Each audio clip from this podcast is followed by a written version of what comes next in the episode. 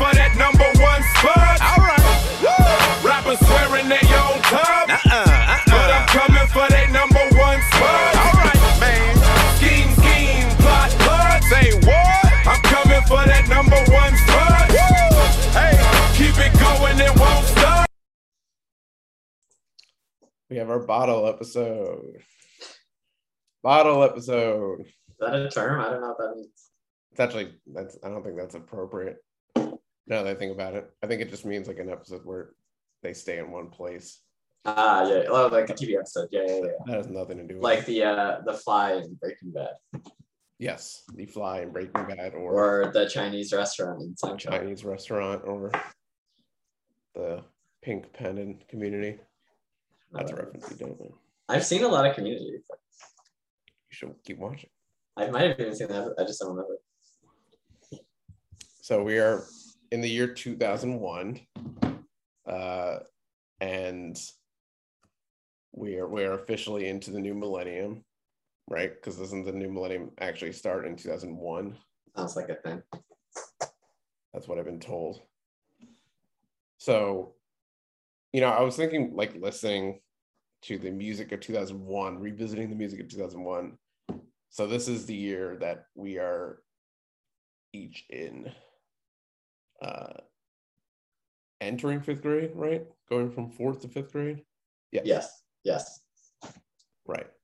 And then wait, what were, were This- you yeah, you, you were not a burning tree. I was not a burning tree. You were at different elementary schools. Yeah, which is actually a major.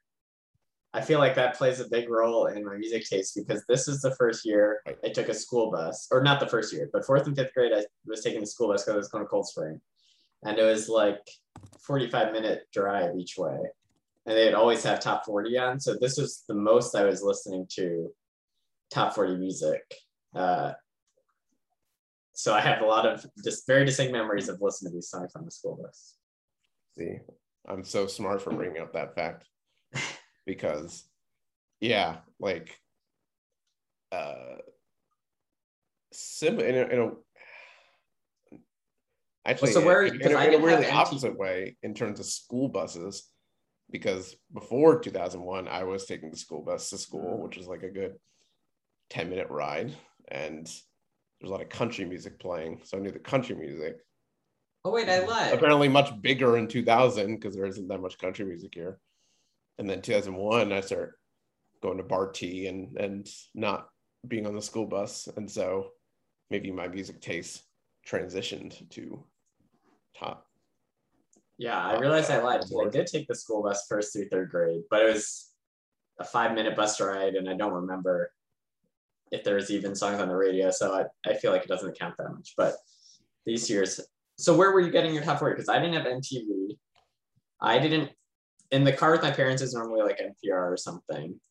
But then the school bus is where I was getting, you know, like mm-hmm. 45 minutes both ways. And then also fifth grade was big for me because fifth grade they let us listen to Discman while we did like independent work. When you're doing like Yeah, so I had a lot of time like, fractions. and, yeah, blasting my CDs while I was yeah doing like uh what was the math thing called? Uh, math they, uh, was um like where you had to do like solve all these problems in five minutes or solve all these problems in a minute, like Mad Minutes. I don't know. You're oh, well, I don't know. we all had Mad Minutes, right You're doing smart, smart yeah, it uh, was all the same. work. I was doing dumb children. Yeah, so where were you getting the most of the bulkier top 40 listening from? Um,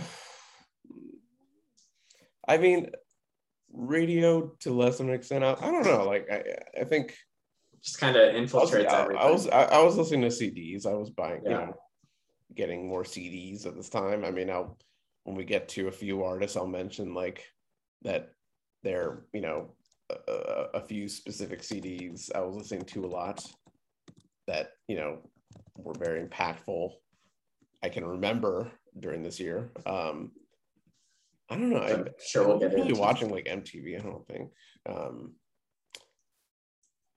but in some way, getting. I mean, I think it was just like you know, I there were the artists I was already listening to. You know, the boy bands. You know, Britney, but then like more like Destiny's Child, more Nelly, more like uh you know other rap music that are somehow being exposed to maybe maybe through the radio. I don't know. The other thing I'm thinking about, look, thinking back on this time, is this is peak Napster for me, where I felt so cool that I was getting all these songs on Napster. But I'm also realizing that I don't think I had burned a CD yet in my life.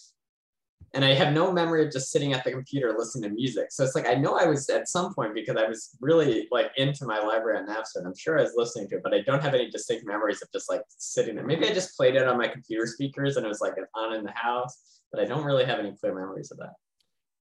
That just reminded me of something I remember, which is uh, a memory of in the year 2001 or maybe early 2002. Uh, and truthfully, you know, for, for, for whatever reason, in general, my, my, you know, memory growing up, but I think with music too, in a weird way, it was shaped weirdly enough by 9 11. Um, ah. Because, and, and I'll mention that later, but like, I have a memory of uh, uh, shout out to sometimes co-host Jonathan Elbaz, who might be one of the five people listening to this, um, of uh, sleeping over at his parents' place and burning a CD. Ah, nice. And he had one of like shout out to Jacob Elbaz because I think his dad was like, I remember his dad like had like the technology to do that, and I was really like impressed. And he even had something where he could like print out like a little thing to put on the CD. Ah, nice. And so I've, and I think, I'm pretty sure this is, I'm thinking correctly, because there was, I was also making CDs at a summer camp at, at Holton Arm Summer Camp. Like that was part of the camp? Yeah, it was like a done thing that we'd do. It was actually pretty cool because you could like make your own CD. But it's cool. But I think at, at Jonathan's house, I made a CD like with like a bunch of hits and then like printed out something to put on the CD and naturally what I put on the CD was like an American flag. yeah, um, sure. And it, I'm pretty sure I had songs like probably some songs that were on this list. Now I think about it, but you know, some I'm sure Usher, some J Lo, some Destiny Child, but so I have that memory. But but truthfully, a lot of like what I remember from this period was linked to like pre or post 9-11 um a little bit mtv but um, and, and and CDs. But I think I think CDs was kind of the main thing at the time. Yeah. Um, all right, let's do it. So we start with a, a layover, a crossover from the year 2000 into the year 2001, from January 6, 2001 to January 27th, 2001, four more weeks, is Independent Women Part 1 from the Charlie's Angels soundtrack by Destiny's Child the watch I'm wearing. I bought the house I live in. I bought the car I'm driving.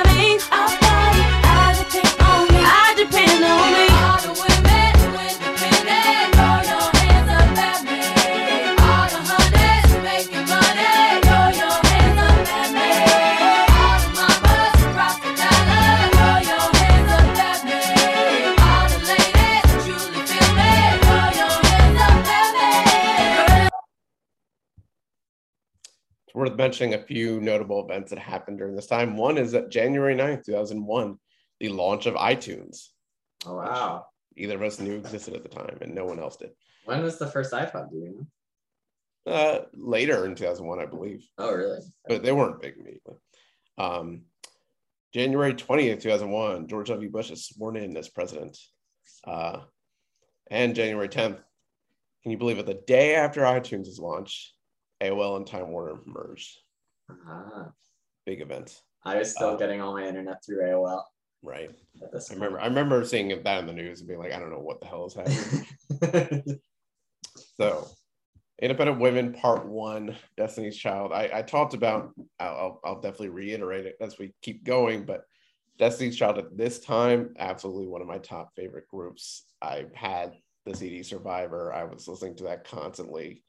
Um, which included another song that we'll get to. Um, and yeah, I mean, this song, like, I remember being everywhere. I remember radio, MTV, like, you couldn't escape it. It was everywhere. And it definitely, like, I remember listening to that later on in the year. Um, I think it was one of those things where like you know it was played so much that I got a little tired of Independent Women Part One. Um, but I'll say you know going back and re-listening to it again, you know it's a great song. Is it my favorite Destiny Child song of this time? No, but like it's um I don't know, it kind of seems like almost like a thesis statement for them, you know, like it's like the build up from like, you know, now that there's three of them and they're like huge superstars. And I remember when this came out, I was like, oh, this is gonna be everywhere. And it was. So, you know, it, it, it still resonates and it's a really good pop song, but it's weirdly not my favorite of the ones that we're gonna get to. Yeah, I, I agree with you pretty much totally. I for me, I never had this album, but the like Destiny's Child for whatever reason I have distinct memories of with Napster. So and at least at the time, or at least how I was using it, was just purely singles you were downloading. I think because the internet speed, like you weren't getting full albums uh, in one click when you're trying to get uh, Napster downloads. And like you, for me, this always falls behind Say My Name, jump Jumpin' Jumpin', and probably even behind uh, Bootylicious and Survivor. I think I don't know. Same as you. For whatever reason, it's never been my favorite Destiny's Child song. I think it's a good song. I like it a lot, but I don't have many nostalgic memories or personal opinions on it because I was always listening to the others before it. Thing about it, Survivor the song was the big one for me.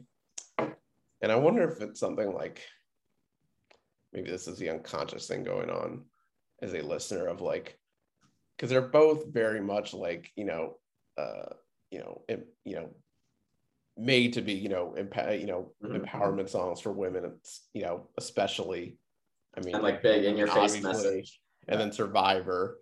But you know, at the time when you're 10 years old, not even 10 years old, like I wonder if there was some unconscious thing, at least for me, of like independent women, you know, being so explicitly like, oh, it's Charlie's Angels, it's Yeah. women. It's like, you know, it's you know, this is not meant for me. And then Survivor's kind of more like broadly an empowerment thing.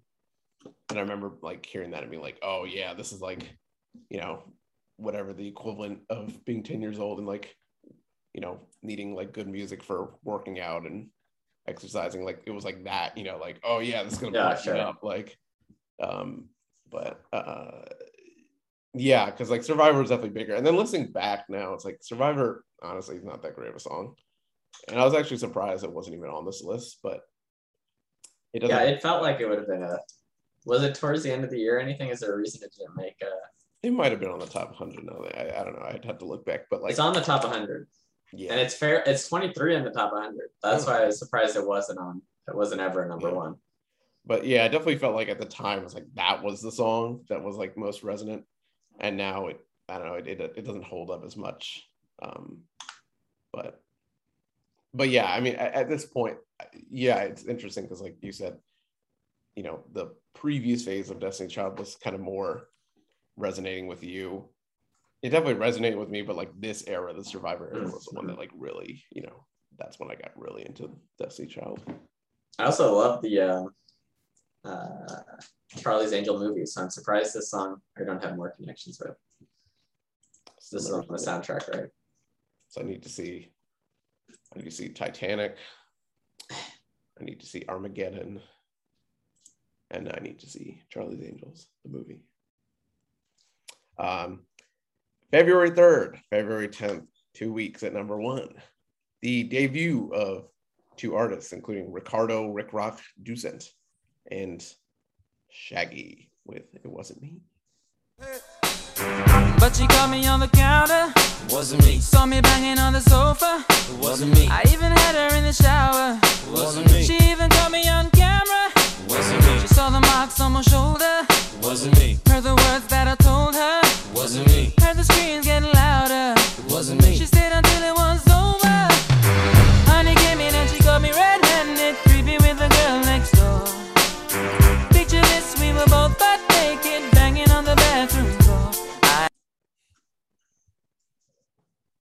I think I know your response. Yeah. What do you think? Give me the. the I think I think this is an incredibly important song for you.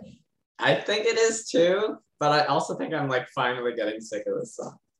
Oh my god! I this is one of my first CDs I bought that wasn't maybe my first CD I bought that wasn't either Backstreet Boys, NSYNC, Britney Spears, or J Lo. It might be literally the first that's not by one of those artists. I'm not Hot positive. by Shaggy. Yeah, and I I love this album. I listen to it constantly. Like I listen to it whenever like individual work time when I we gotta listen to CDs. I'd listen to it while I was riding the school bus. But I think, and we'll get to it. But I think the lines between this and Angel have been shifting for me, where I hmm. prefer Angel now. I always loved both of them, but I think if, don't know. I mean, it's a good song. It's really fun. I like Shaggy's verses a lot but I think maybe for me, I'm just I've just heard it too many times and I'm just like kind of over it. I'm I think I'm the opposite actually, because at the time, um, this song was everywhere and I got sick of it. Um, and Angel was like kind of like like, oh, this is more straightforward. This is more like, you know, you can feel a little ownership over it. Um, listening back now, I, I think this is a great song. I mean, it's just, it, it's it's like, and there's a lot I can appreciate about this song. Like I love like like the synth like in the background.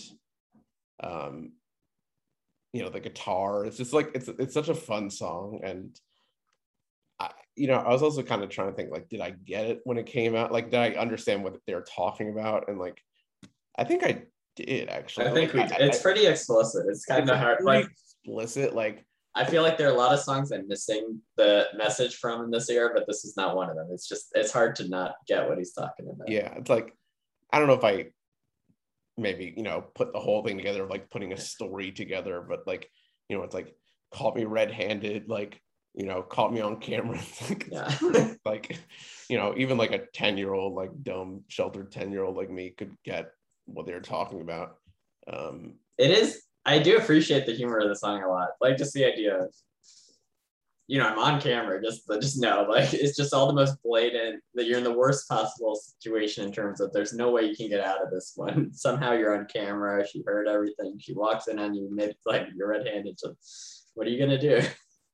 yeah that's true like in the, in the, when they're talking in the beginning it's like just say it wasn't you it's like okay like like you have, you're just doomed. You like so they're so so you think they're in on the joke like I think it's a little not tongue in meant to cheek. I don't think it's like gaslight gaslight this woman. She didn't actually. I don't think. I think it's just you talking about like there's you have no other options. Like you've blown it. She knows everything. Just like Yeah. there's no other strategy. it's kind of interesting too that in in terms of this the story of the song it's actually the featured singer who's like the central figure Mhm. instead Oh, Shaggy. okay. I mean, Shaggy's she the is like almost the central singer of the song too. Really. it's really more RikRok song Yeah. There's a lot. I mean, it's a ton of him. um we'll get more to shaggy Yeah. I- And I didn't mean think to bash it too much. It still was. It still was a short list for my top five, but it. But it didn't make it, and I was surprised by that. It's basically what I'm saying. I thought it would be there, and I was just it didn't hit as hard.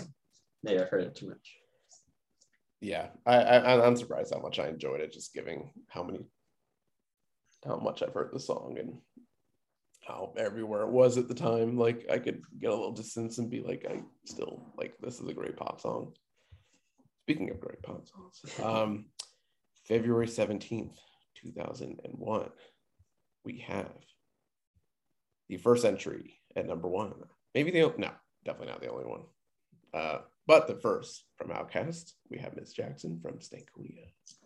She need to get a piece of American pie and take her bite out. That's my house. I disconnect the cable and turn the lights out. And let her know her grandchild is a baby and not a paycheck. Private school, daycare, shit, medical bills, I pay that. I love your mom and everything. See, I ain't the only one who lay down. She wanna rip you up, start a custody war. My lawyer, stay down. She never got a chance to hear my side of the story. We was divided. She had fish fries and cookouts for my child birthday. I ain't invited, despite it. I show her the utmost respect when I fall through. All you do is defend that lady when I call you. Yeah. I'm sorry, Miss Jackson. Ooh, I am for real. Never meant to make your daughter cry. I apologize a trillion times. Yeah, this song is so fucking good. It's just an incredible song. I and this will be an ongoing theme with me, but I have a very distinct memory of the first time I heard this song, which was um, I was in the backseat of a car and we were like doing some outing with uh, uh, a family friend of ours. I mean, a whole family that was family friends with us, and that their son, who is a few years older than me like played it for me in the back of the car on his Discman. I was like, holy shit, this is awesome. And this is like I know, but I hadn't been hearing it. I don't know why. Like I missed it totally when it was on the radio. I guess I just wasn't listening to our stations then. Like I didn't know of the song, and that was kind of the only time I heard it. And I was so I assumed it's kind of an older song. Like I assumed it wasn't current, but it must have been when he played it for me. So I, I totally missed that it was a big thing, and I thought I just like, oh, this this random like for me it's like this is rap because it's like all I knew, but obviously it's a very poppy song. I just think it's so great. I think Andre 3000 and Big Boi, I think it's like maybe both of their my favorite verse of both of theirs might be on this uh, song. Uh, and I'm not the biggest OutKast fan, oh, like I should be, but I've never gotten into them. I know you are more, so I'll let you speak on that. But like I just know that the singles pretty well, and like the singles from their solo stuff pretty well. And for me, this just it's just a great song. For years, I thought they were saying "Doctor Cry." That's what I heard it when I first heard it. I could, and I oh like until I was like because I think it was a few years after that that I actually heard it again from that like one time I heard in the Discman. Um, Hmm. And I don't know why I didn't seek it out or anything. I just like had memory of it, but didn't hear it around. Oh, you're saying like when he says me and your daughter, you thought it was me. Yeah, I thought it's never meant to make your doctor me, cry. me and oh oh never meant to make doctor cry. yeah, Nothing that's like just- when he says me and your doctor got us. Oh, I don't know, I don't know on," like, oh, okay. the chorus. I always heard as doctor, and then hmm. like I didn't Yeah. hear it again in years. So I was like, oh, I'm I'm obviously too young. I missed the whole message You're of not, this you're not used to Andre 3000's like drawl. yeah so then hear it again years later and obviously like by then it's like oh this is Yeah. know I, I mean, I definitely didn't know what they were talking about. Like, I didn't, you know, I definitely didn't put the pieces together, like hearing the song, like at nine years old. But Yeah. yeah, I mean, so like, I, I, um, I I was trying to like, because I don't have a dis like a super distinct memory of the song like I do with. I mean, I, I remember listening to it all the time and hearing it all the time, but like, versus like a song like like Lady Marmalade coming up or I'm Real coming up, where I can like pinpoint like here's where I was, like here's you know the context of me discovering and listening to the song. You know, this was a song that was just kind of everywhere, and it, I think, you know, from a nine-year-old me perspective, I just remember thinking like this is such a fun song. It's, it's such a you know, like just resonates immediately with people um and you know then knowing who OutKast was and then you know later when they have like hey it's like you can feel a little bit of like wow like they're you know this like, amazing group and you know doing all this different stuff. Um you know now listening to it it's like i, I kind of think of it in like two parts. You know knowing OutKast is just evolution like going from a group in the 90s that was like kind of you know explicitly a hip hop group and you know so like ingrained in what like southern hip hop was and kind of defining like a regional sound and then gradually becoming more and more like mainstream more and more big. And you know it's pretty amazing that like that group then like later does like hey ya and like basically yeah. you know is like the biggest thing in music for years. Um it kind of reminds me of the Weeknd getting huge yeah because it seemed uh, like i mean i i don't know OutKast's original release as well as i do Weeknd but it's like Weeknd it's like he's releasing these mixtapes they're great like hip-hop heads love him but he feels very distant from mainstream. Yeah. And then it's just and poppier stuff and all of a sudden he's like the biggest thing on the planet which is reminds me a lot of hey ya being so massive.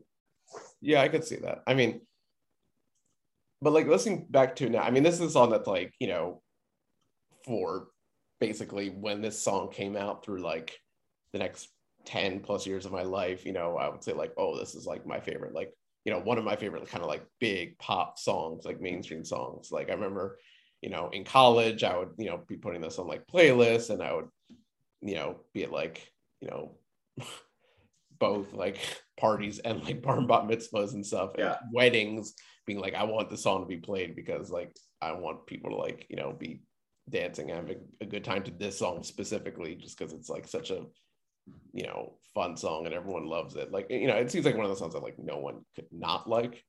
totally Um, agree 'cause it it- 'cause it- feels and I think listening back to it now, it's partially because it like it really touches on like so many like it's a weird song. Like that's the thing. I, I think listening back to it now, like it's not a, you know, this is not. I mean, Hey Ya's a weird song too, but it's But it, yeah, you know, it's not. um I'm trying to think of like a semi, like a similar thing. Like it's not. um um Even it's not like like the way you move, right? mhm. like the way you move is a great song but it's kind of like a straight somewhat straightforward like you know pop song really like the chorus um this is like there's so much weird stuff happening in this song like there's um you know the chorus itself was weird like you know the you know it does you know woo like that's Yeah, yeah. specifically like a you know a, a callback to like funkadelic and like old funk stuff you know from the 70s and 80s like and you know of course i didn't know that at the time you know and just kind of like the weird synths going on i mean it's just like it- it's a weird And, like, song um, but it just somehow manages to like bring in all these different sounds and influences like into this like great pop song it just it just works and it's pretty amazing to me how like you know everyone likes the song it appears. Like at least from my perspective it's like i've never heard bad things said about the song. Um but it's also just like a weird pop song that somehow became super successful. So it's just like it, that just speaks to like how great OutKast was really.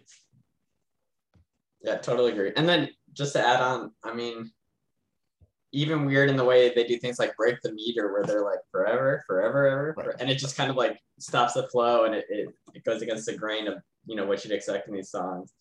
It is really cool. There's so many interesting like little things to it. And but then all that being said, then it also you just have some great like rap verses in in between a lot of the weirdness as well. And it just works really well.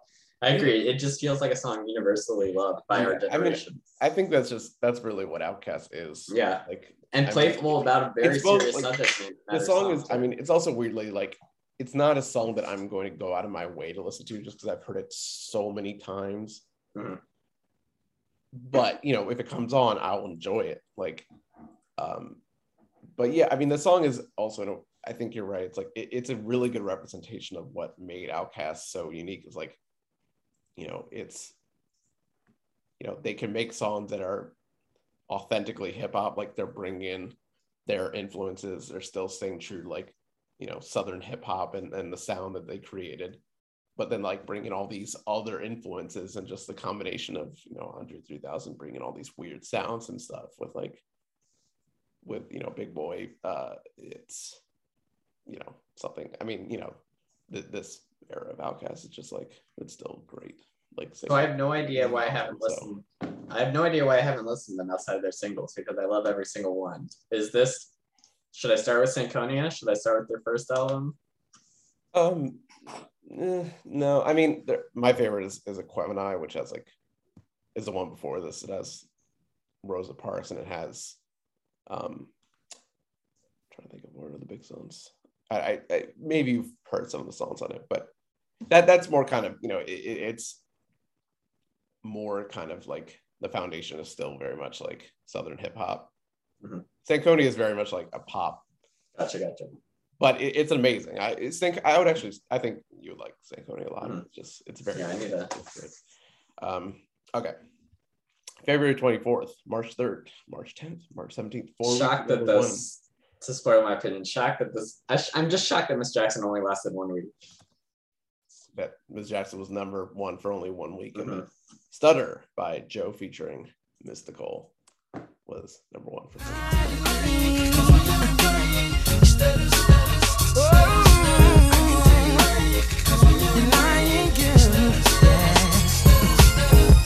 Called you on your cell phone, no answer. So I paged you on your two-way, still no response. I took care of you, I loved you, and you played me. Stop finding me about where you've been, cause you're ticking me off, ticking me off. just from that just from that clip there's so much there's so much that's funny about that clip to me the like you know page you on your two-way that's funny but then like ending it you're ticking me off like that's such a funny choice of words you're ticking me off Sometimes I feel a little bummed that we missed the pager era. Pagers seem kind of fun. like, oh, you got a little thing. Oh, it's exciting. Oh, I, I get to call somebody. I know somebody wants to speak to me, but I don't know. I think I think uh, as we're talking about the song because I do want to talk about the song. Um, it's worth going to the Mystikal verse just of how It comes out of nowhere. how ridiculous it is. I'm, I'm just gonna I'm gonna um here we go. I'm just gonna you know here, here's how uh, I'll introduce the song. To me, uh, I'll I'll first say this song was super like I was so into this song when it came out. It was on Oh, really? CD.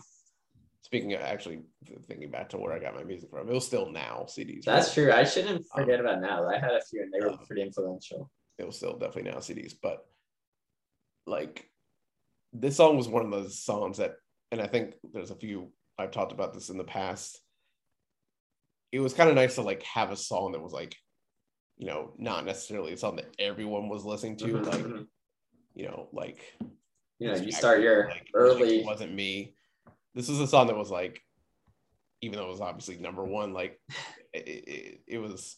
I remember when it came out, I'm like this is such a cool song. Like, you know, the stutter aspect of it, and just kind of like the weird like vocalization of the song. And, and Joe, the, singer Joe, shout out to Joe because, you know, he's a song who I remember at the time he had a song called um, "I Want to Know." which I think was also on an CD, which is like a very much like smooth R and B song that just happened to like be a bigger hit.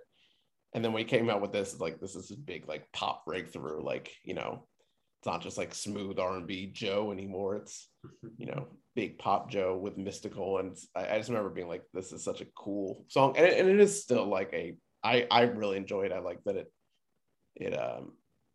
Uh, am I blanking on the song that it's sampling? But you know, Oh, I I, I can now I can what? I didn't know there was a sample. Oh yeah, it- it's a big. um I can't believe I had to look this up because it's such a like passing me by. Thank you, passing me by by the Pharcyde, which is a song that you'll know. Uh, it's like a classic '90s rap song, but you know, so I can appreciate it with that too. Um, but it's worth saying, you know, just getting. I I, I need to play the just intro of Mystikal because it's like truly out of nowhere and truly ridiculous. Um, here we go. Yeah, Switch, switch, switch, switch, switch line. Gotta watch yourself. Yeah, came in the witch, but you leave it out you by yourself. I'm keeping the games without the tattoos and the platinum out. I was a rap, you heard about rapping. I'm in the wild for house. Right next to unmessed with when I be sparking them out. And I'm way too cold for play that you come dog me out. To the new shoes up till when you got here. Get off my couch.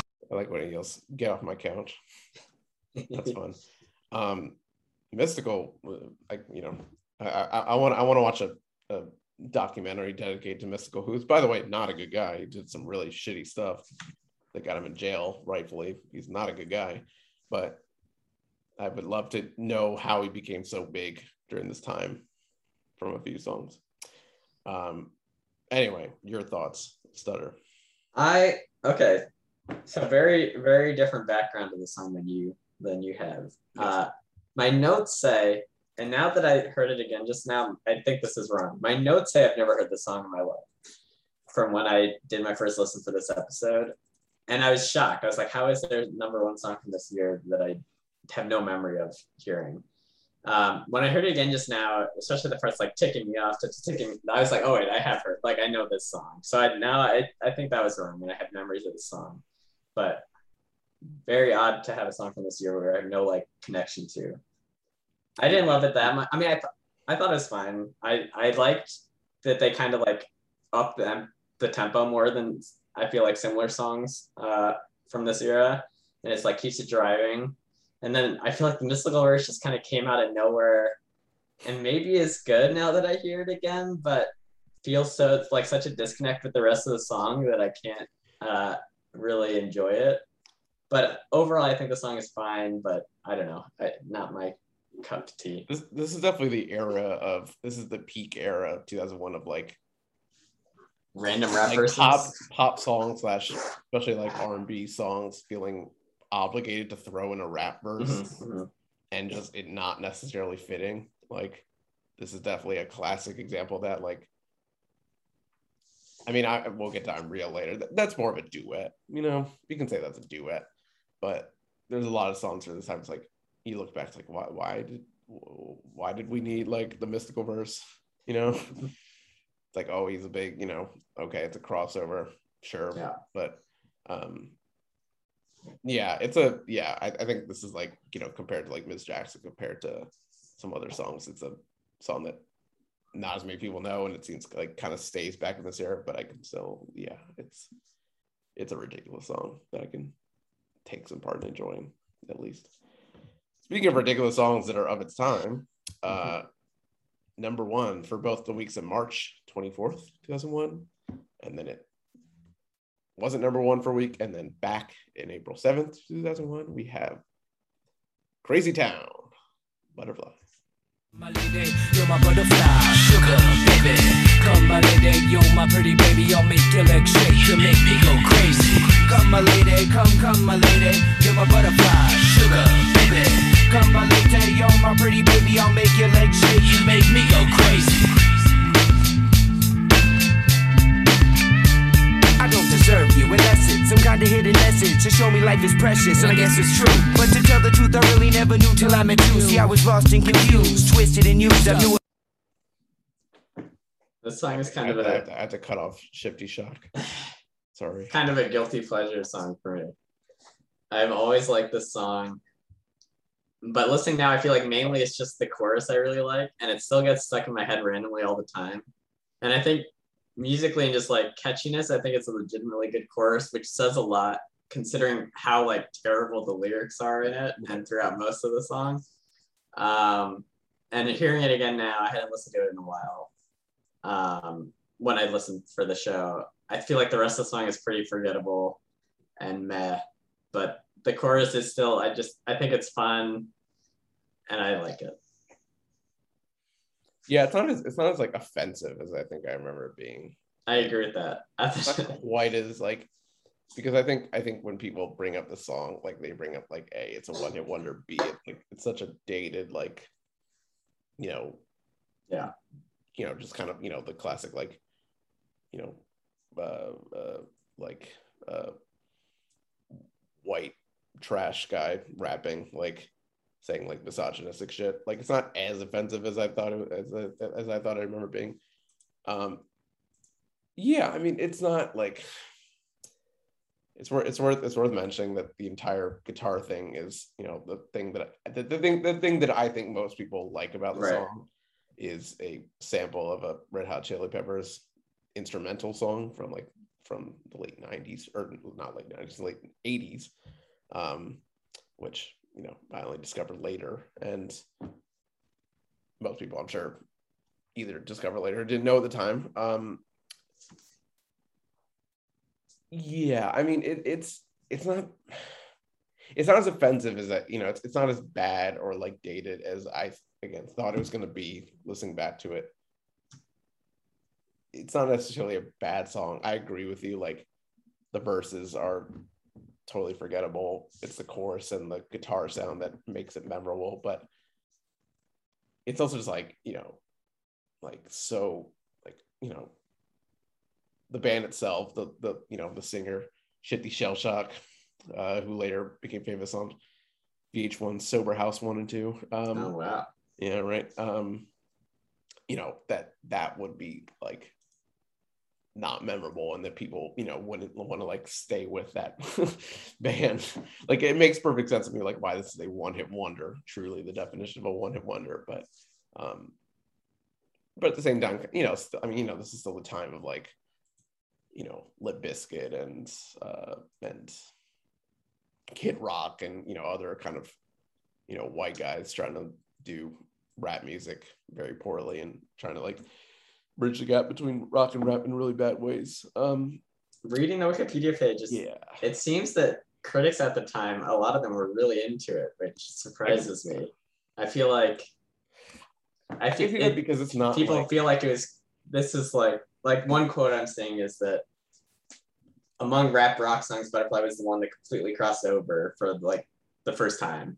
And it's so it feels like oh this is it. Like I could see some people being like this is the future. Like we've combined like Red Hot Chili Peppers and rap which is this and people like oh this is yeah I, I, that makes sense because like you know limp Bizkit, for example like you know it's fred durst rapping but it's also like the instrumentation is so aggressive and so hard. It's like you know it's like so in the entire you know sound is so in your face and ridiculous and over the top whereas like this one is like you know ooh it's like kind of a cool chill like guitar sound and yeah yeah it's more relaxed. So like I could see why, you know, at the time, especially people would be like, oh, this is a little different. This is kind of, you know, more interesting. Um yeah, so I think that's a credit to them, you know. I just think it's like this is like their truly their one trick. Like, you know, it's like okay, they did they did that. So you either had to keep innovating or you're gonna be forgotten. And it's like they couldn't do much more. So March 31st. Only one happy week. birthday me Happy birthday. So this is your 10th birthday. yeah What what were you doing on your 10th birthday? what was I doing on my 10th birthday Bowling. I think I might have a joint party with Rahul where we, we played a bunch of football in his backyard um, with uh, both of our sets of friends. We want a good cake. Nice. So you're you're playing football, celebrating 10 years, and Shaggy's Angel featuring Rayvon was in the background. I'm sure. Girl, you're my angel. You're my darling angel. Closer than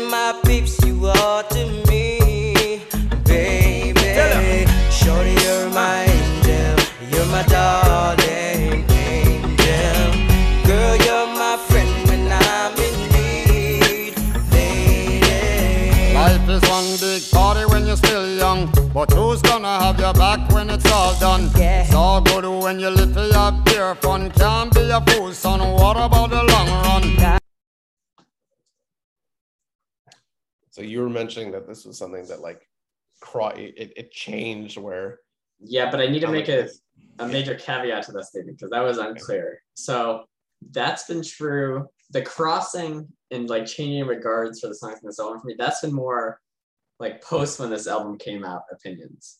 But when this first hit, I adored this song, and this was my number one from the album. Uh, there are a few songs from this, uh, especially from this like this year and the year like at this time period, where like I heard it and like something about that song it hit me, and I'm like, this is the most incredible, beautiful song ever. Like I feel like I had some something about like these two years, like maybe like 2000, 2002 song, like some songs just hit me in a way. And I think it's maybe because I hadn't been exposed to much music and like, like a lot of things are like very novel ideas to me. But when this song came out, I don't know what it was about it, but I was like, holy shit, this is incredible. Like I like, I think I like showed my mom after I got an answer, like, oh, you got to hear this is like the prettiest song ever. I have a very clear memory of it. Yeah. So I loved it immediately. And then like in the next years, I, that's when it was like, okay, no, it wasn't me as my favorite. And part of that I think was also because like everyone loved it wasn't me. So like even when we get to like, you know, like college nostalgia period, like that was the one people always think of with Shaggy. And then I think it's been like since then where that shift has started. I'm like, hearing it, like maybe I actually do like the song more than it was. I think I still think listening now, I don't fully get why it hit me so strongly, but I do think it is a really pretty song. I think the chorus is really pretty and I like it a lot. And I think unlike some of Shaggy's other songs, I think his verses really fit in with the chorus better in this song. Yeah. Like um it's like similar vibe and I think it just kind of I, I enjoy I just enjoy Shaggy's verses more in this song than I do in It Wasn't Me. Um well he's more at the center of the song. Like it's more like it's more his song it's true. featuring a singer doing the chorus as opposed That's to true. it wasn't me, which is almost like a duet. And then yeah, I feel like I'm not talking too much about the musical like instrumentation stuff this year because I feel like everyone knows these songs, so No, we don't need just to, me. Li- If you're if you're listening at this point and you're still expecting us to Yeah, discuss like have any musical musical, music related insights. details, That's like fair. this is not I am curious, so maybe you know what this means. Wikipedia says it's the second song to reach number one without a retail release. And I don't fully understand what that means. Like, was it not released as its own like retail single. Like you couldn't buy this as a single in stores, but like they must have given singles to the radio station still if this was being played. Yeah, I'm not really sure. I mean, I like looked into it and I still couldn't fully understand. The first it one was definitely a single. Like, yeah, I'm not, I'm not. I don't really know. Yeah. is. Yeah, it was definitely a single, but it didn't have a re- uh, maybe it just means like you couldn't go to Barnes and Noble and pick up just the single CD of this. I don't know, but I don't know. I thought that was interesting. Um, but yeah, so now I'm coming back, and I think this might be my favorite Shaggy song again, and I like it a lot. Yeah. No, I mean, like, it's definitely, I mean, it makes perfect sense to me why, like, yeah, I feel like everyone, you know, is, you know, will throw in It Wasn't Me as in terms of like, you know, like songs of people our age growing up, you know, nostalgia songs and, you know, songs of like, you know, just you still hear a lot and people still reference it. People kind of, I think, forget about the song a little bit. Like, or at least you know it, it doesn't have the same like you know generational uh value for whatever reason as opposed to it wasn't me and i think it makes sense because it's like this is yeah this is almost like a more straightforward like you know it's a pop song like it- it's just you know it, it's there's nothing you know it's just like a pretty song and i agree it- it's a pretty song it doesn't I don't know. It just it, it doesn't stick with me as much as it wasn't me, just because I think what you know it wasn't me. It's just such an over the top, ridiculous concept, um, you know. And this is very much just like a love song, and it's pretty. Um, the line about uh, "You were there through my incarceration. I want to show the nation my appreciation." It's That's a song that I remember hearing on the radio, and my dad would hear that, and it's like that's the funniest thing I've ever heard. And now when I hear that, I agree. I'm like, that's a really great line. like it's such a ridiculous Yeah. line. That Shaggy's got bars. Um, and you know, so now that I appreciate the song, that it's you know that it's Shaggy, I guess, writing the song about being in prison and his girl staying with him. So that's nice. Um, Uh, until two minutes ago, when I was doing the research I should have done earlier, I didn't. I had no idea that the chorus melody comes from another song. Uh, sam- apparently, it samples the Joker, which I can hear. Well, it samples the Joker, which I've heard. That part I get. But the whole melody of the chorus comes from a song, Angel of the Morning by Chip Taylor, which I'd never heard before. Um, and it is just the exact, I'm just trying to listen at the same time. It's, it is like the same melody, much slower and kind of acoustic. I'll play it. There's no need to take a stand. It was Gotta get to the chorus. Before you leave me, baby, just call me angel of the morning. Angel. then slowly That's what it's sampling, like like this like folk like. Yeah. Wow. Okay. Guess give give Shaggy some, Shaggy some credit for pulling that up. Yeah, I had no idea. Um, It worked. Yeah. No, yeah, I- it's it's it's fine. It just it it doesn't stick with me as much, and I think I understand why. Like because of that, it. So it's your like, favorite- it's not as like memorable for a lot of people versus the other Shaggy song with the. Is it wasn't, which do you like better? It wasn't your. I like it wasn't me better. I think I think maybe at the time I would have said that they were equal, or like Hmm. maybe I like Angel more, um, just because it wasn't like everywhere. But I think with enough distance, I can be like, okay, I can you know enjoy. It wasn't me more. I, I can enjoy this fine. It's not a bad song, but just it doesn't like it's not as memorable for me. Um, April, uh, song. Because you maybe search Chip Taylor. Um, April 14th through May 26th, a full seven weeks at number one. It's Janet Jackson, all for you.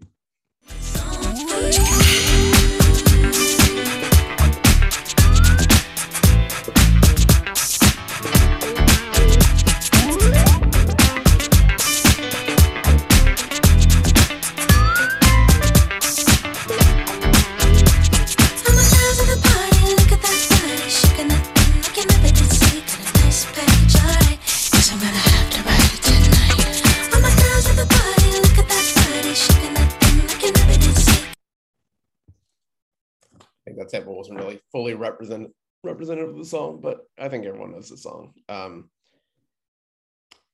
this is an interesting song to me because I I think it's like I don't I don't hear it that much nowadays. Like I, I don't think it's like has the same nostalgia level for a lot of people our age, similar to like Miss Jackson or It Wasn't Me or you know some other songs. Um, you know, because and I think largely it's also just because you know Janet Jackson's been around forever and like maybe has more nostalgia value for people who are older than us and you know can remember her you know like classic Sure. you know late you know 80s mid to late 80s era. Um but you know this is also a song that was everywhere. I mean it was number one for seven weeks in a row. Like it was everywhere. It was on mtv it was on the radio. It was everywhere.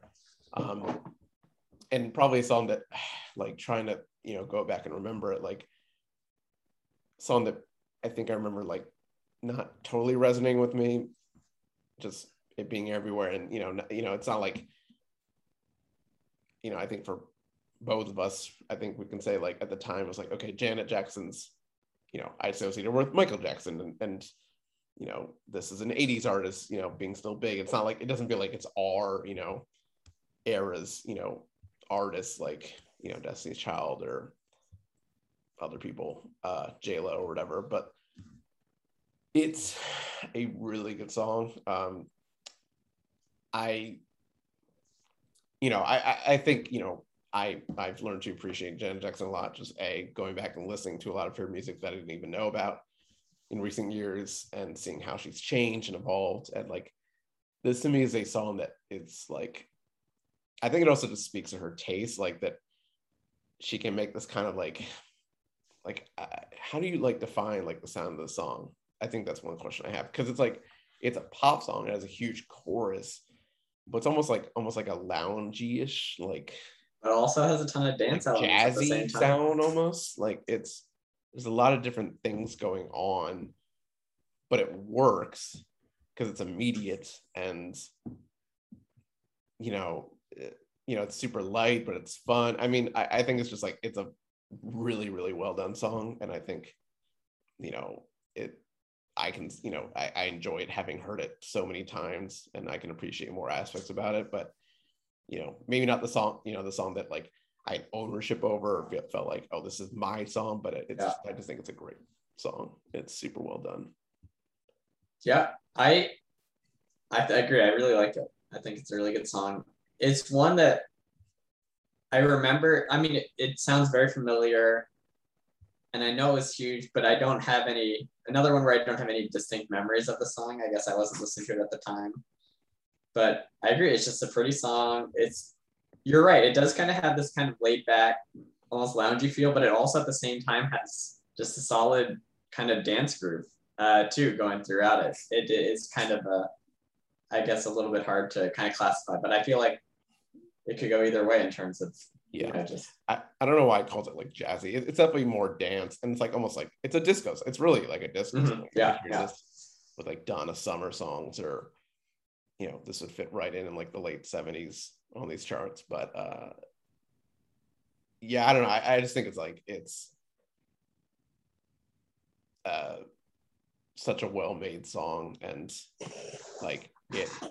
You know, the, the thing with Janet Jackson too is like she's not a like great quote unquote singer singer. Like you know she you know but like in the same way that what makes you know someone like madonna great it's like it's just the their taste and their ability to kind of make these songs that like kind of touch on different genres. And um yeah so you know i think it makes sense. It's like you know it doesn't like have the sound of like 2001 but it still obviously was huge. So i think that just kind of speaks to like you know what makes it a great song Agreed. June 2nd, the song of the summer, really. June 2nd to June 30th. This is only four, no, five weeks in number one. I would have thought it would have been 10 weeks at number one. Lady Marmalade from the Moulin Rouge soundtrack. Christina Aguilera, Lil Kim, Mya, Pink, and is that it? uh, That's everyone. I missed how many you said. Missy Elliott talks. You got Missy producing and making some uh, appearances in the song. All right.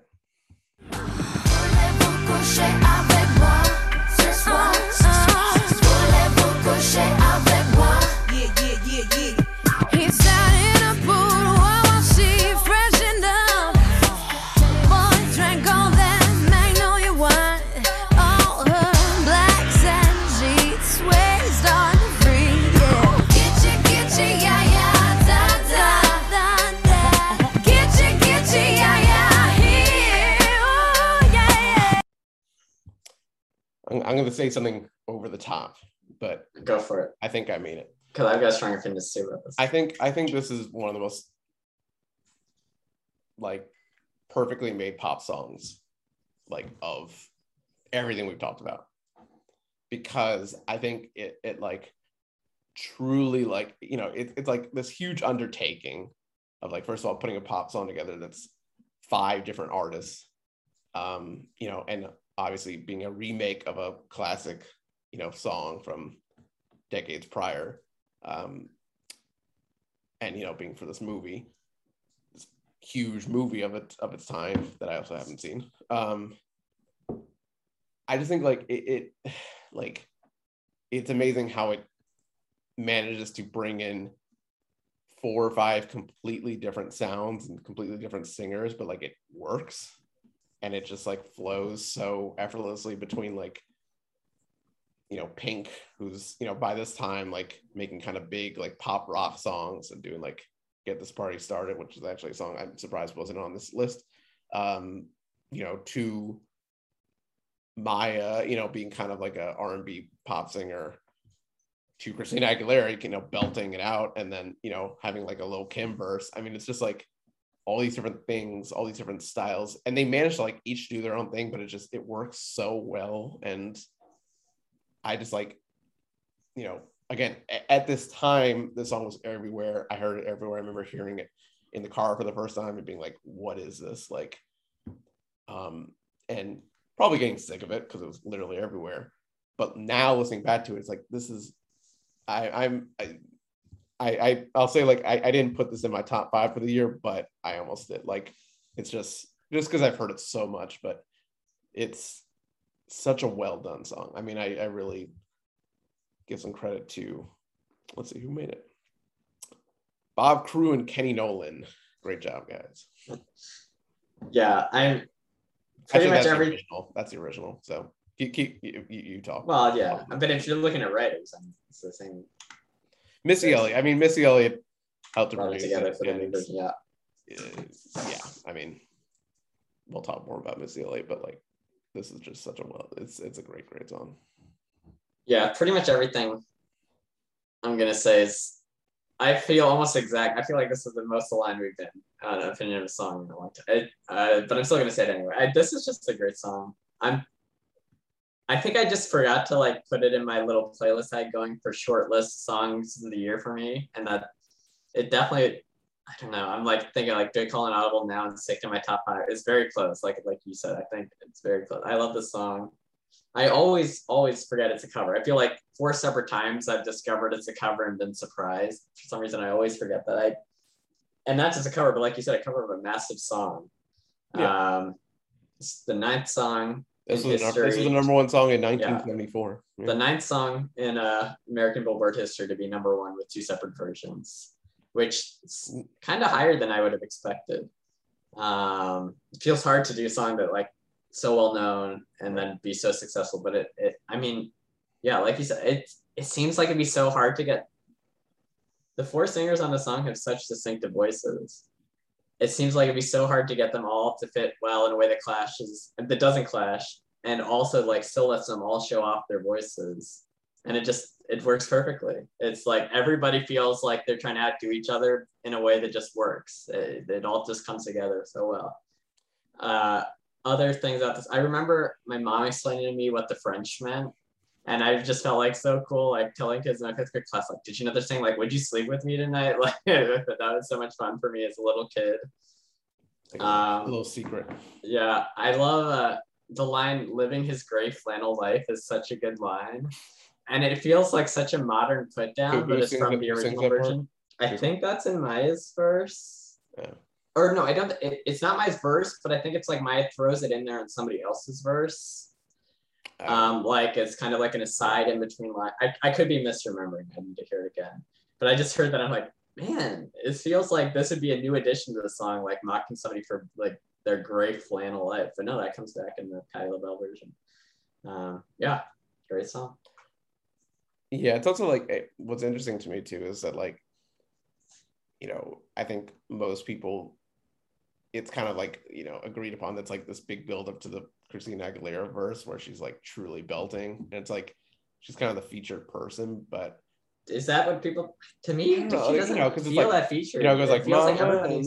and then like she's like coming in gradually, and she takes the last big verse. It's like so, uh, you know, it's kind of like a showcase for her, and at least towards the end. Um, I can but- hear it, but I feel like all of them are really yeah, like I was no, but, like, all of them seem to be have really impressive verses. I'm I've, I've actually wondered for a while, and I still am wondering like, it seems like they're gonna remake this song. Like you know, it seems like they could remake the song now, and people would like, and it would work, and like it would have the same type of impact. Like, you know, get, you know, bring in, you know, people similar styles who are now, you know, bring in like Ariana Grande, they bring in Yeah, like who's you know on Olivia Rodrigo taking like the pink verse maybe or you know bring in uh the I don't know Cardi B doing the Lil' Kim verse like you know you could make this you know every 20 years and it would still be a huge huge hit just because it's like you're bringing in you know all these styles but it this all makes it work somehow Yeah. You know but like I think too it's like obviously bringing the rap side of it, bringing in the hip hop side of it, that's new to this version. And I think so many times people try and do that, you know, incorporate like hip hop into a pop song, and a lot of times it just doesn't work very well. But like here it does. Like it's just, you know, I think it just speaks like the production and the writing of it that like, you know, it works so well. definitely. So we move on to July 7th. I gotta start finding these songs before I talk. You remind me, Usher, which is July 7th to July 28th, four weeks. I'm reminded when I look at you, but you remind me of a girl that I once knew.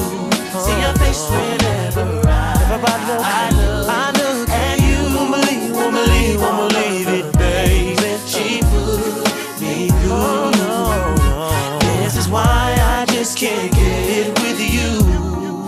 that she was the one for me. Till I found out she was on her creep. Ooh, she. I like this song. a lot. I feel like I, I like this time period because I've talked so much about how little I like R&B, and now we're getting the R&B songs I really enjoy that I can feel like I can turn a corner there. And this song, I just really, I think it's really pretty.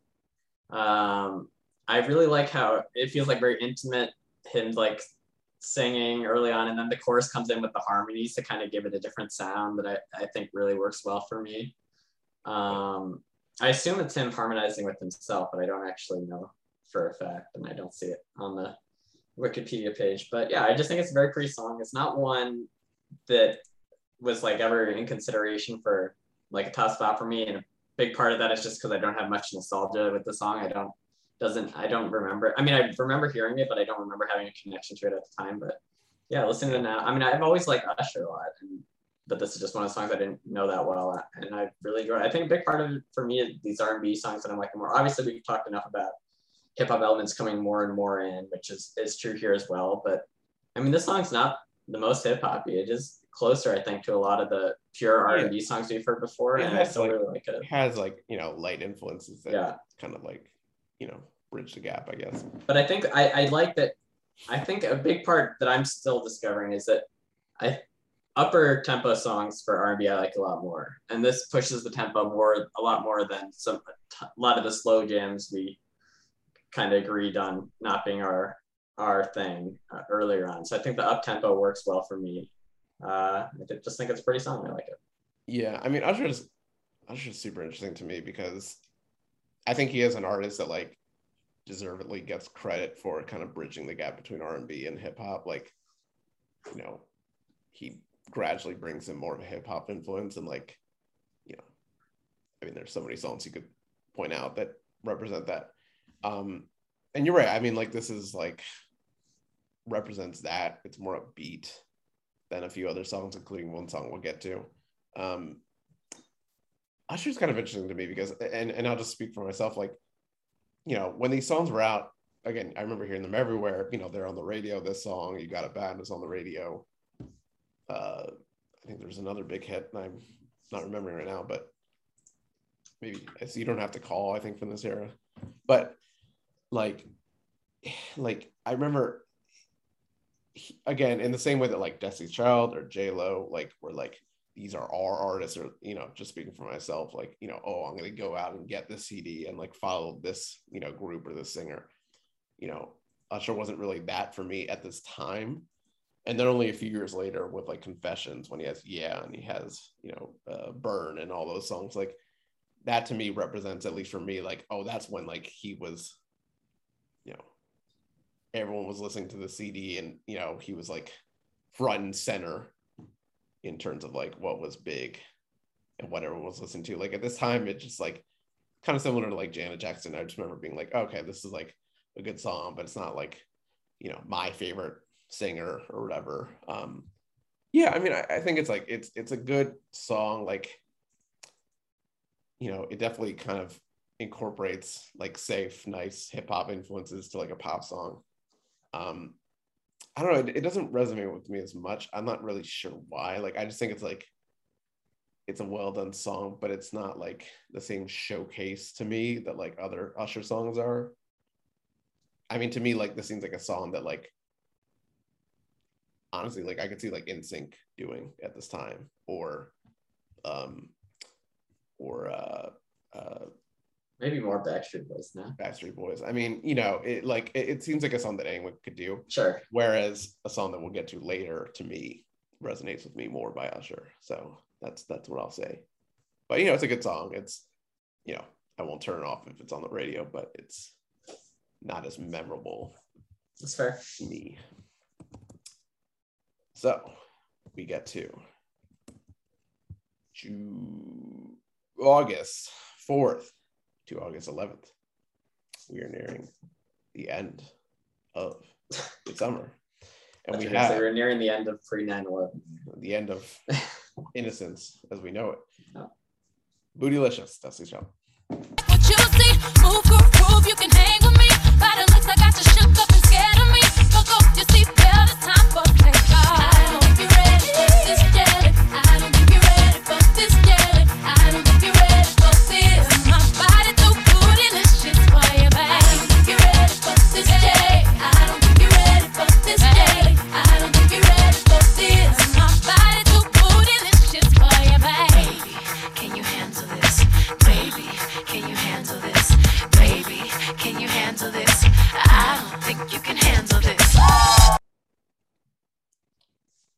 I'm, I'm going to make another big claim here. Okay. Okay. Go. That's why I always pause before going first, because I want to hear if you have any big declarations. Give me room to make my claim. Um, I'll first say at this at the time, again, having you know spoken to the fact that I had the Survivor CD, I was listening to it all the time, super into Destiny's Child. This is a song that wasn't as you know I didn't connect as much with compared to like Survivor or some of the other songs, Independent Women, even like I just remember thinking it was kind of a stupid song, like for I think reasons that are probably not surprising why people would think this is a stupid song. Um, I think this might be like maybe besides "Say My Name," I think this might be the best Destiny's Child song. Wow. And here's the reason why. It's the most just like blatantly, like innocently fun song that they can make. Um, it's just so ridiculous. It's, it's them having fun. It's you know, it's called Bootylicious. It's it's just you know this big pop dance song. Um, and there, you know, there's like little things that I noticed re-listening to this that I really like enjoyed and appreciate. Just like the little part where they say like, like let's uh cut a rug and scat some jazz, and then they go bye bye, and it's like it's so ridiculous and like, but it's like it's fun, you know. And and I think yeah. you know when you put this next to like a song like Survivor, which is you know a great song, but it's like kind of serious and like it's supposed to be like this empowerment anthem. Like it's almost like a breath of fresh air. This song, um, and I think it's just like truly one of the like the best like samples like of a pop you know pop song sampling an old song. You know the fact that this is sampling uh, uh, Edge of Seventeen by Stevie Nicks, the guitar part, which I think even at the time I knew that that was a sample, but you know, just turning that riff into this like, you know, ongoing beat, and I I just think it's just such a fun song, and it's something I wish like maybe they did more of now, like. You know, again, at the time, I thought it was so stupid that they called the song "Bootylicious," but I think I, I can appreciate it from a different perspective now. Yeah, I I don't know if I I well no I know I can't go as far as you um because I like jumping jumping too much. So jumping And jumping that- you know that that's a party song too. That that's also like a just big. Yeah, Yeah. it's not like a serious song. So those two are always in a tier for tier of their own for me with Destiny's Child songs, and I love them a lot. But I do like a lot. This was, um, yeah, I liked it more than I remember liking it at the time. I do think it's a good song, and it is a lot of fun, like you said. I think for me, it's a little too repetitive uh, to kind of take it to that next level for me. Like, it is. I don't know. It, like a lot of the chorus, which is fun, but it comes around a, a bunch of times, and I don't know. I guess the verses aren't as memorable for me. Um, but I feel like it's still got that great beat that makes you want to dance, like so many of Destiny's Child songs. Um, yeah, it is fun. I like it. It's a good song. I don't know much to add.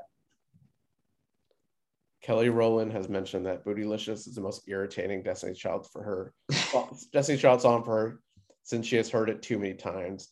Like I think you know, I, it's- I, I get it. Like, and I think maybe it's just like it was everywhere. Like, and it kind of stood out. So, um, but I think with enough distance, at least for you know, for me, I can appreciate the other things that maybe I didn't appreciate. So, The um, last song by a girl group to top the US charts. I would never have guessed that. like even till today, That's, I mean, unless this has not been updated, that's what crazy. it's on Wikipedia. I mean, I guess once Like, Destiny's Child, it's Destiny's Child, last number one. yeah, but once Beyonce goes solo, I'm like, who are the girl groups still around? And I can't think of them. That's true. We I need mean- more girl groups. Yeah, Girl groups are good. I don't know who who could be a contender these days. We got it, maybe like a super group of artists. Like I mean, like Boy Genius is not big enough, but I, I can't even think of other. Well, you had uh, Fifth Harmony. I don't know Fifth Harmony. I don't know enough. I don't care enough about them uh, to expand. August 18th to September 1st, three weeks of number one, the first number one song by a very young artist at the time named Alicia Keys. And the song is called Fallen. Love someone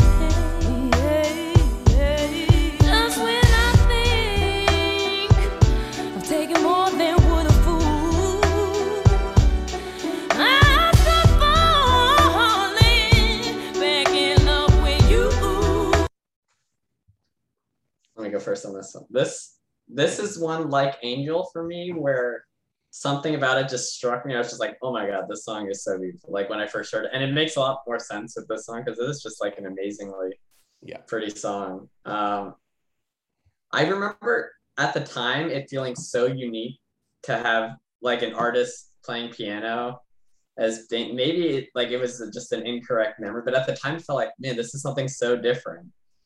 And I was trying to think like, is that true? I mean, have we had any?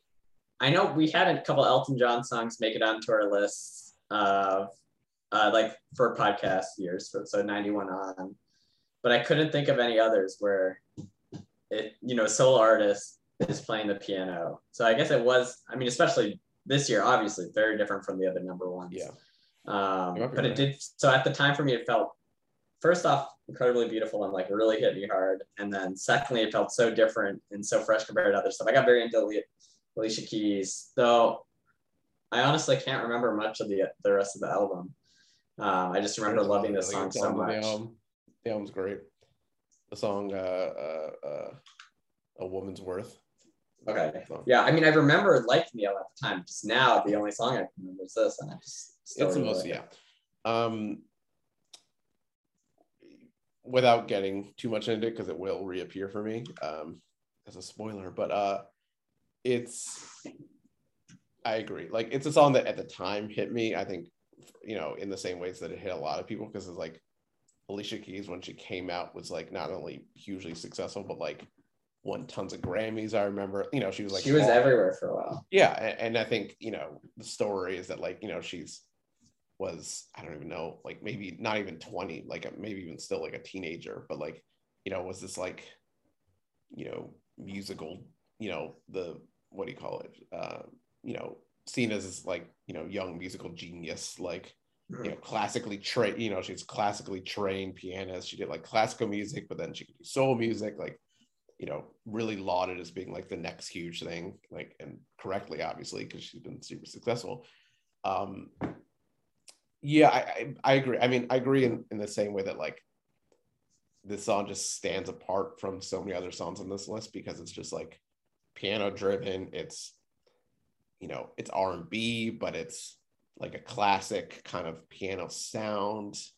Um you know the vocals like it, it just it, it stands apart for for some reason like you know comparing it to like you know so many other songs that are you know hip hop based or pop based like um yeah i mean i i loved the song when it came out.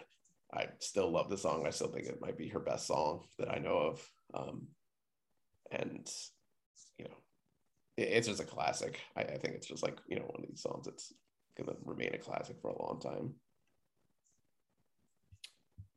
We move on to a song that's not at all like alicia keys fallen rather. It's is this the first entry for uh for j-lo? No it's not. She had number one before. Yeah, she had one from the album before this. i believe this is the first entry for ja rule. Oh, interesting. and right now itunes is being difficult. As i search for the song. So am I remembering right, do you think? Or were there any like singer piano players, solo artists that we've had on this podcast besides Elton John and Alicia Keys? Um, I can't think who else it could be. piano player. I mean, I don't know. That's a good one. I think that's why it felt so different to me when it came know. out. It, but you know, but it is. there. I mean, look, like it's different for its time. Yeah. it'll be different now. Um. All right, September eighth to September twenty second. It's worth mentioning. This is the number one song during September eleventh, two thousand one, which is and it's a song that I associate with that for those reasons. Um, it's "I'm Real," even though it's a really sad song. "I'm Real" featuring J Lo. Their insecurity. Tired of being alone. Yeah, yeah. Sick of arguing on the phone. Yeah, yeah. While you're telling all your friends. Yeah, yeah. But your nigga don't understand my love. Cause I'm real. The way you walk, the way you move, the way you talk. I'm real. The way you stare, the way you look, your style,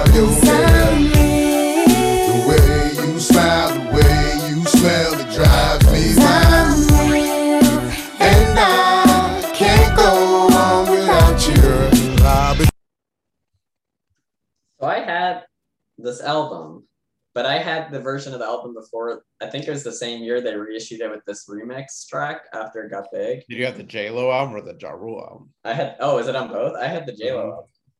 I had the J Lo album, and I guess Okay. later on in 2001 they released a reissue that is the same album that had this track, this remix. So I don't have any personal memories really of this song. I don't remember hearing it much on the radio, and I listened to that J Lo album a lot, so I know the original, but I did like know it way less than a lot of the other songs on the album for whatever reason. Um, listening again, I thought this is fine. I always kind of enjoy a duet, uh, but I think I like the original more. It's it's kind of got that same chorus without Ja Rule. I think, The right? original, the original I'm real.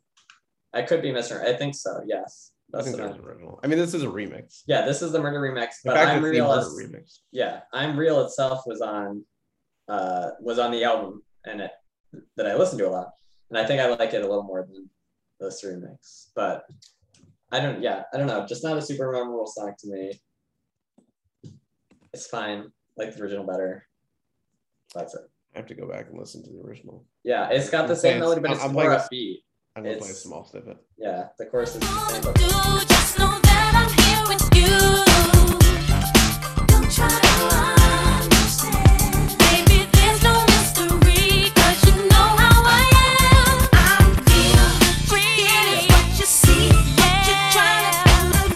doesn't even. There's like nothing that's similar. Yeah, but the chorus then is the same. song. The chorus is the same without Ja Rule coming in and it's faster, Yeah. Right? Yeah, I, I I faintly remember that the, the original, but Yeah.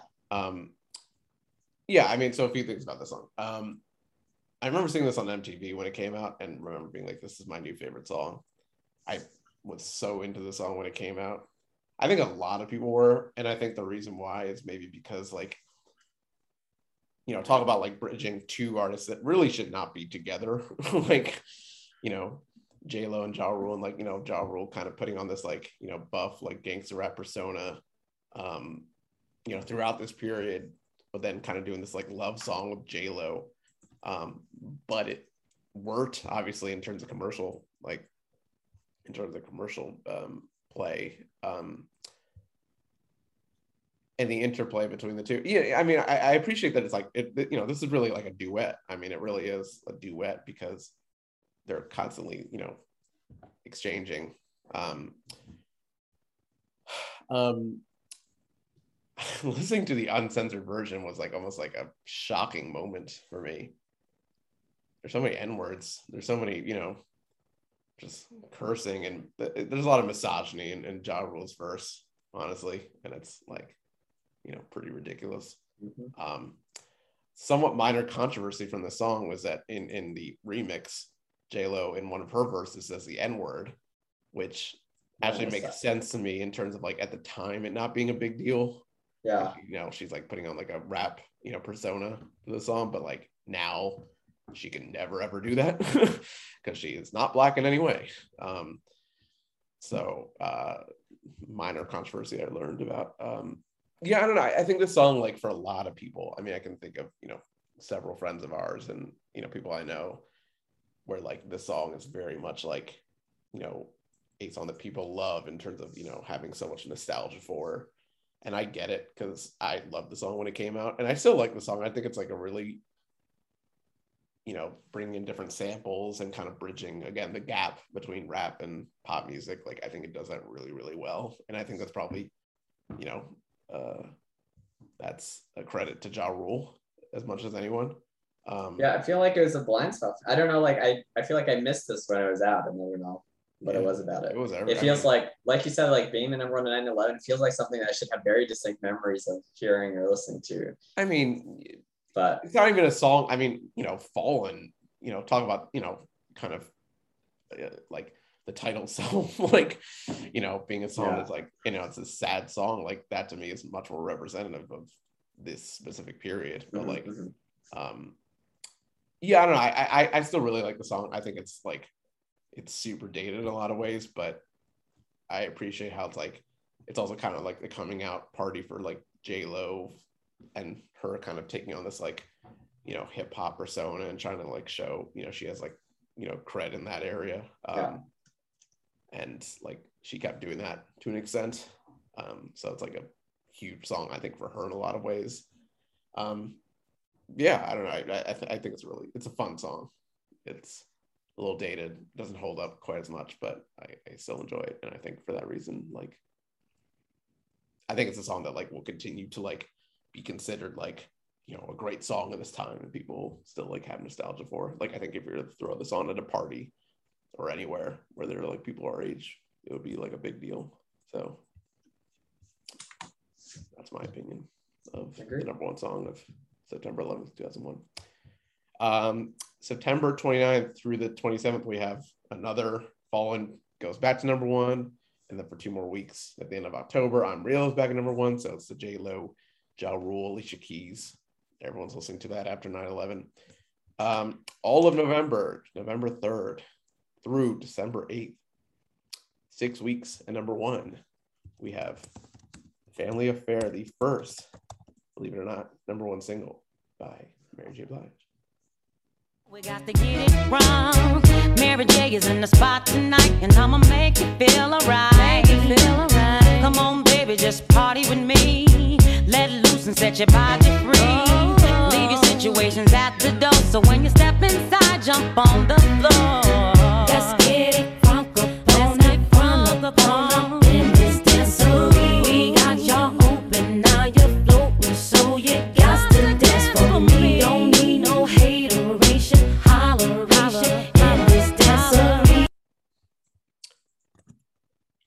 You go first. Yeah. Um, I think in a similar way of like with Janet Jackson and to an extent with Usher, like what I was talking about before in terms of like an artist that I remember the song being everywhere. It was super big. Um, but it didn't, you know, it didn't feel like my song, you know. Um, so it doesn't have the same like nostalgia value to me as some of the other songs. But I mean, listening back to it, like as you know, as, as I've grown to appreciate Mary J. Blige in general, like she makes really great music and has tons of great hits. Um, actually, as we're talking, I want to like find this one thing, but um, it's it, it's not as memorable to me. I don't know why. Like it just it kind of feels like she's like like it, it doesn't feel like um you know it's a good song it has like a catchy beat has a catchy chorus but it just doesn't like resonate with me it doesn't stick with me as much um and and what i want to hear is is we i think we talked about this in the year 1992 or 93 but the song real love which is her first big hit which everyone knows i think i want to see if there's a similar sound here so just bear with me I'm searching for a real love. yeah so like the piano kind of like the bump bump Yeah, bump, yeah. bump, like I hear it. there's a similar sound to that but i think with that song with real love it's just more memorable it, it's more hooky like she's doing more with the chorus like Mm-hmm. There's kind of other stuff happening I, I just family affair just is kind of boring to me i don't know it just it didn't resonate with me very much Yeah, like you, it was one I didn't have, didn't feel like a connection to, like so many of the songs on this list. I did like it a lot. I think, I think I really like the beat um, by Dre. Um, it Oh, just makes sense. I didn't even yeah it, when you when you see it it's like oh yeah that makes sense. It's like it, it has this like driving bass line that kind of like pushes the song forward. And i do think the chorus is great but i don't know. Yeah like you it's that, like if it it's one of the songs i hear and i'm like oh i should really like this song. Like it's it's pretty and it's got things that like work with me but it's just something about it it doesn't hit me in a way that's like oh yeah i want to hear this again again. yeah it's just a, you know i kind of like you know mary j. Blige has this great unique voice but i feel like she's not really doesn't use it as much in this song. I kind of Yeah, she- like I it, it, makes sense that this is a dr. Dre song because i can hear it now that you mentioned it but like it almost feels like more like his song like featuring mary j. Blige and i kind of wish it was like more of her like you know doing more with it vocally but yeah she's not showing off probably great what she was going for was like the crossover like pop right right. you know hip hop thing. Um, okay, one week, December fifteenth, two thousand one, at number one is Usher's second entry. Two thousand one, it's called "You Got It Bad." After all that, this is what I found. Nobody wants to be alone. If you're touched by the words in the song, then maybe you, got it, you got it bad. When you're on the phone, hang up got it, you got it bad. If you miss a day without your friend, your whole life's off track. Know you got it bad when you're stuck in the house. You don't wanna have fun. I don't know what it is about Usher, but I always just seem to like him more than other, like his contemporaries. Um, That's what I was it's a thinking. sound. He has a con- it's a contemporary production sound. Like Is that it? it maybe. Maybe. that is it. I because like you know I'm repeating myself again with Usher, but like because like at first in Usher I'm like okay what are the R&B songs that I enjoyed from this period? At first it was like oh it's the one with like the most or the quickest to get to that like hip hop influences incorporated. But then I hear Usher it's like yeah you know there's hip a lot of hip hop influences, but it feels less hip hoppy than other stuff. But this like this year in particular, so I'm like okay well it's not just that. I think for one thing that I discovered when I got to this song is I like his voice a lot more than uh, artists doing similar songs. I think he's got a really good voice that I maybe yeah. always heard, but like didn't really notice specifically when I was listening back in the day in 2001. Um, yeah, I I don't know. I just there's also something interesting that's going on rhythmically with the vocals in the song. Like there'll be places where you're like squeezing in a bunch of syllables into like one bar in a way. It just like kind of mixes it up a bit that I think adds some kind of intrigue to the song uh, that keeps it from sounding repetitive, which I feel like has been a critique of other R&B songs for me. Um, Yeah. He's the only solo male act of the whole year to hit number one, which is wow. It's kind of an interesting year because Yeah. um, like there's a lot of like There's a lot of du- there's a lot of duets or featuring. yeah, or like ensembles like Lady Marmalade. There's like Shaggy always doing his thing with his features. Um, so yeah, it does make him stand out that much more for this for the number ones at least. Just listening to them going through. Uh, yeah, I don't know. I enjoyed it more than I expected. I, I need to listen to more Usher because it's another one of those groups like OutKast where, I mean, where I I've only listened to his singles and not listened to any of his albums. Um, but yeah, I like the song more than I expected. I really like the song a lot, and I'm glad I'm went back and really listened to it because this album, like this period of Usher, there are three big songs that all started that the titles started with the letter U. Yeah. There's You Remind Me, there's You Got a Bad, and You Don't Have to Call. And there's others on the album that also have that like he was really big into his, you know, referencing uh, like Prince with just writing the word you is the letter U. But and he also had you don't have uh, you make me want to, which is from years prior to that. So like I like all these songs were mixed up in my head, like maybe for that reason.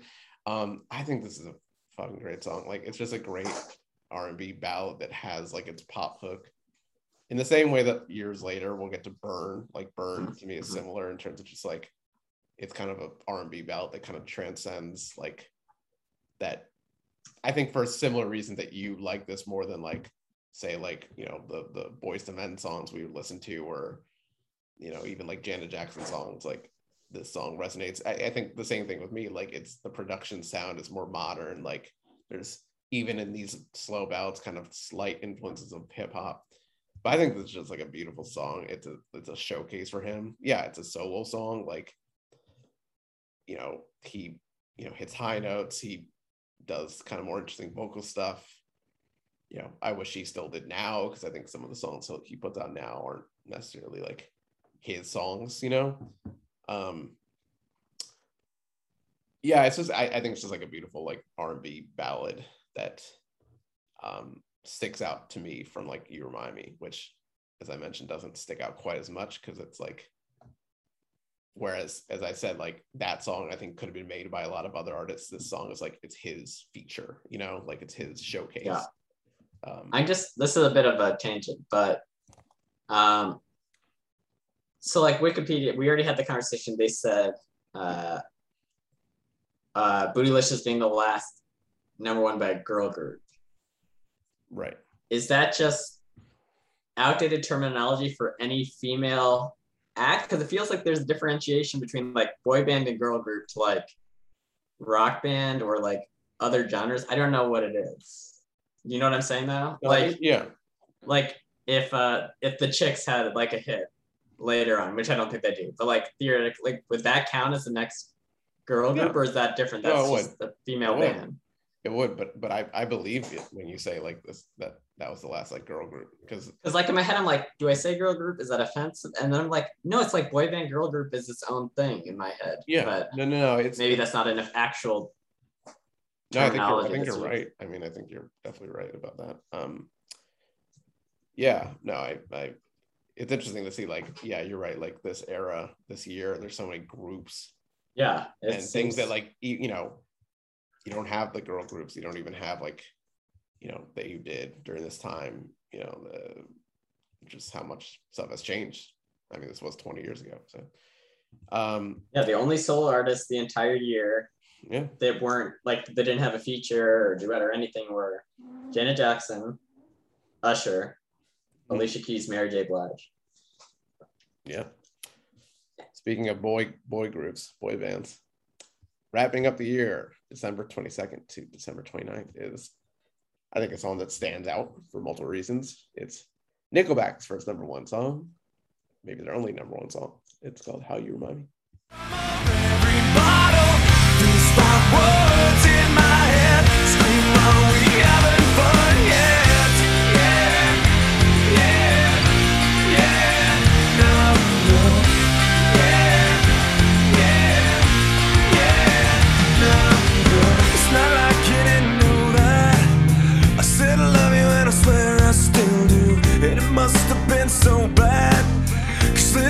Must have damn near killed you. And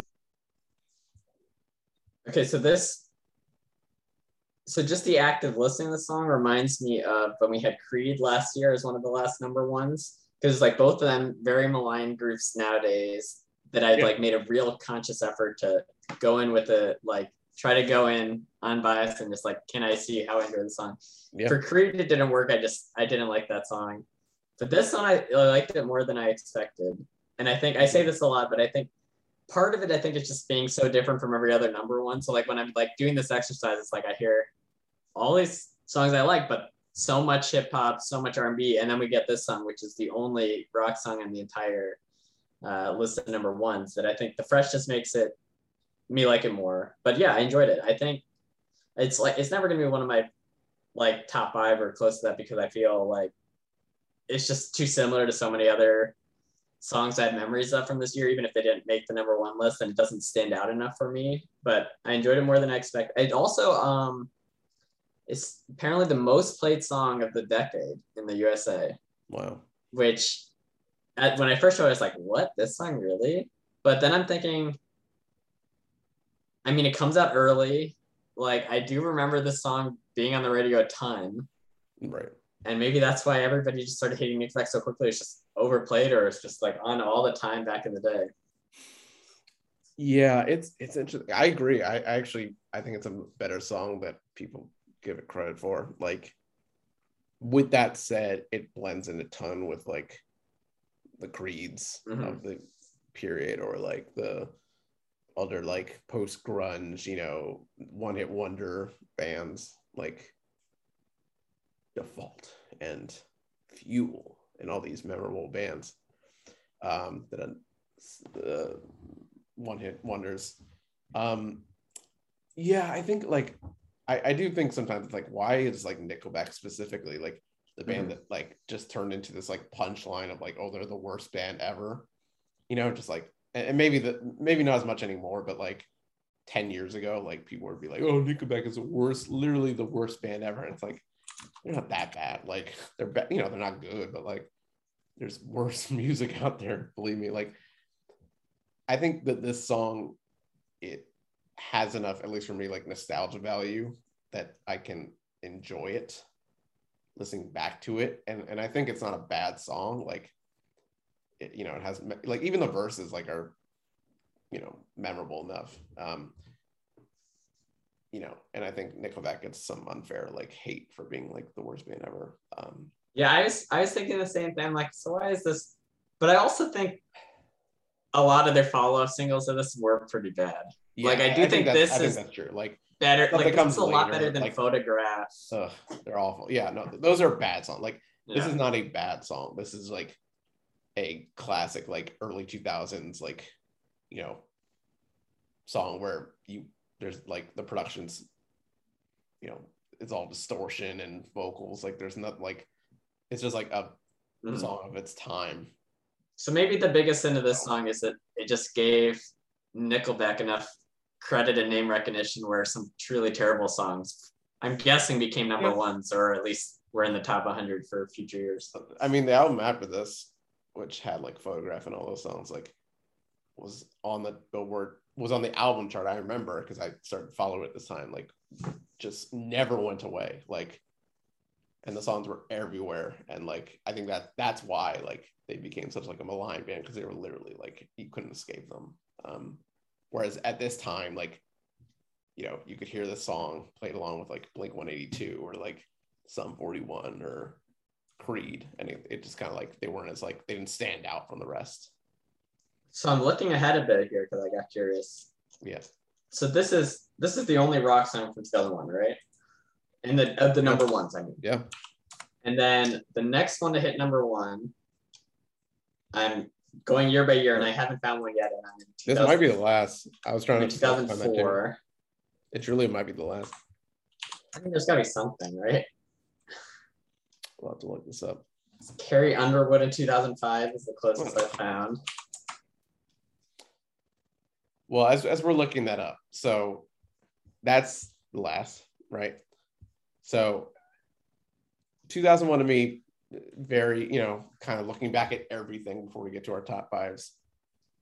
I think it's distinctive for multiple reasons. I think for whatever reason, not not for whatever reason, but you know, it is true at least for me, like that, like for whatever reason, 9/11 was so impactful in a lot of ways, and even in in the area of music, it was impactful. Like there are songs from this period I associate with that period, and um, but it's interesting, like because I think we've acknowledged that, like you know, R and B and hip hop have kind of fused gradually, and like you hear it a lot in this period.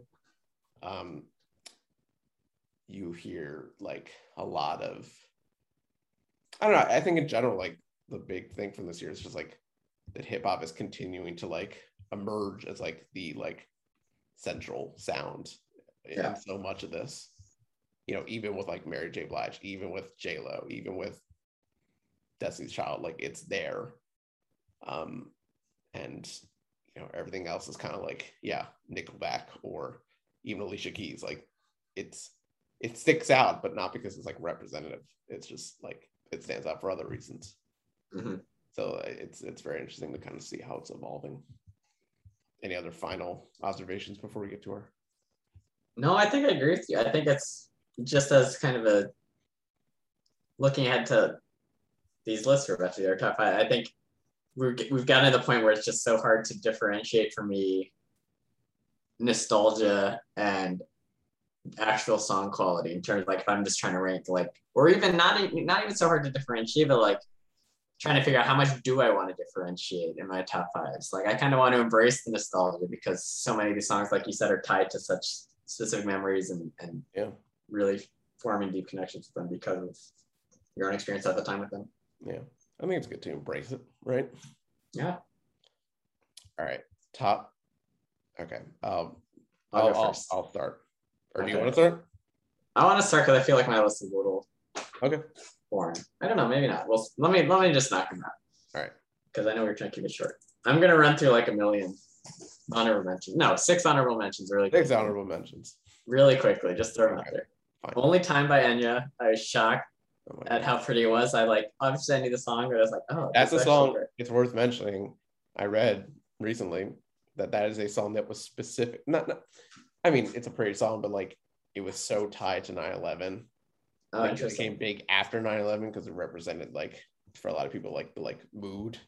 Gotcha. Yeah, I can hear that. I can hear that. But okay, Uh, Drops of Jupiter, I threw on there. Um, they're all honorable mentions. yeah, all honorable mentions. The song I remember, like that was the big school bus song for me. Like the long school bus, I feel like they played that on the radio every single day for a long time. Yeah. On the way back from school, um, and I always thought it was really pretty. Uh, Follow Me by Uncle Kracker was a song that going into this year, I was sure that would be a top five song no matter what. This is is probably the first song I remember calling my favorite song. Uh, and another in the weird list of like totally different songs that like when I heard it hit me really hard. I heard that I was like, oh my god, this is incredible. And I wanted to still throw it up there for nostalgia reasons, but I didn't because it just I thought it wasn't that good when I heard it again.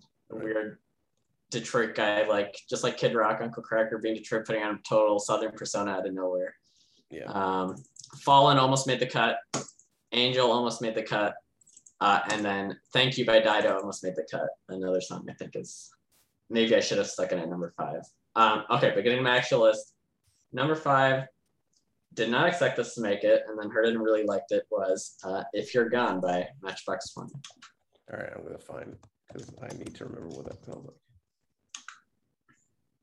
If you're gone. This was an empire, now I'm relaxed. I can't be sure. And I think it's so mean. I think we should try. Maybe it's time to come home.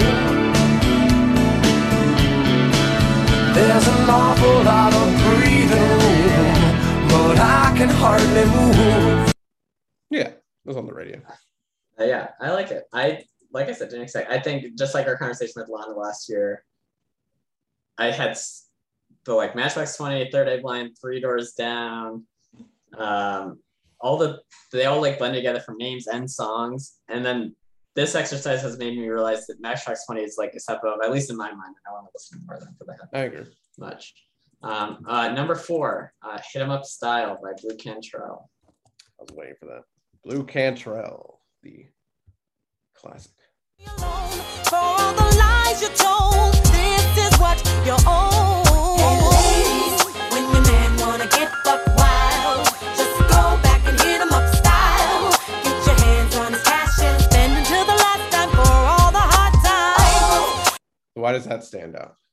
Uh, 'Cause I find I just find it first off, I find it so catchy. Like I he- hear it, I always want to sing along with it every single time. Which is interesting because my first memory of this song was when this came out. There was one other. I had one other friend in school, and my head is fourth grade, but maybe it's fifth grade, that also liked the song. So it's kind of a connection between just the two of us. And I could, Yeah. for some reason, even though I love the song, I could never ever remember the melody. Even though once I heard it, it was stuck in my head for like the rest of the day. If I hadn't heard it that day, I just like couldn't come up with it. So I'd ask her like every day, like sing me, she would show me like the first two notes. I was like, okay, now I got it. But some reason, so it's a weird song. And I honestly, I don't think that's ever been true with another song for me, where it's like, I hear it, it's stuck in my head. I find it so catchy, and then I can't like I can't come up with it unless I've heard it. And so I, I don't know. It's just Yeah. very distinct memory with this song. But I still, I just think it's very fun, and it's you know, it's just It's a the weird fun, song. It's a- yeah, a message you don't hear all the time. It's just like, oh, cheating on you, like you know, like get back at him. Here's how you're gonna do it. Um, I don't know. I just I enjoy it. Uh, number three, Miss Jackson. Don't need to hear again, but I already said my whole piece about it. Great song. Yeah. Number two, I had to get in before you. I feel like this got to in your top five. Uh, Ride with me. I'll get I'll get to that. I'll say We'll it's find not out. in my top. Oh, okay, okay. But uh yes. prediction. Uh it, it's a it's a it's a travesty. It took us this long to address Nelly Nelly. at this period.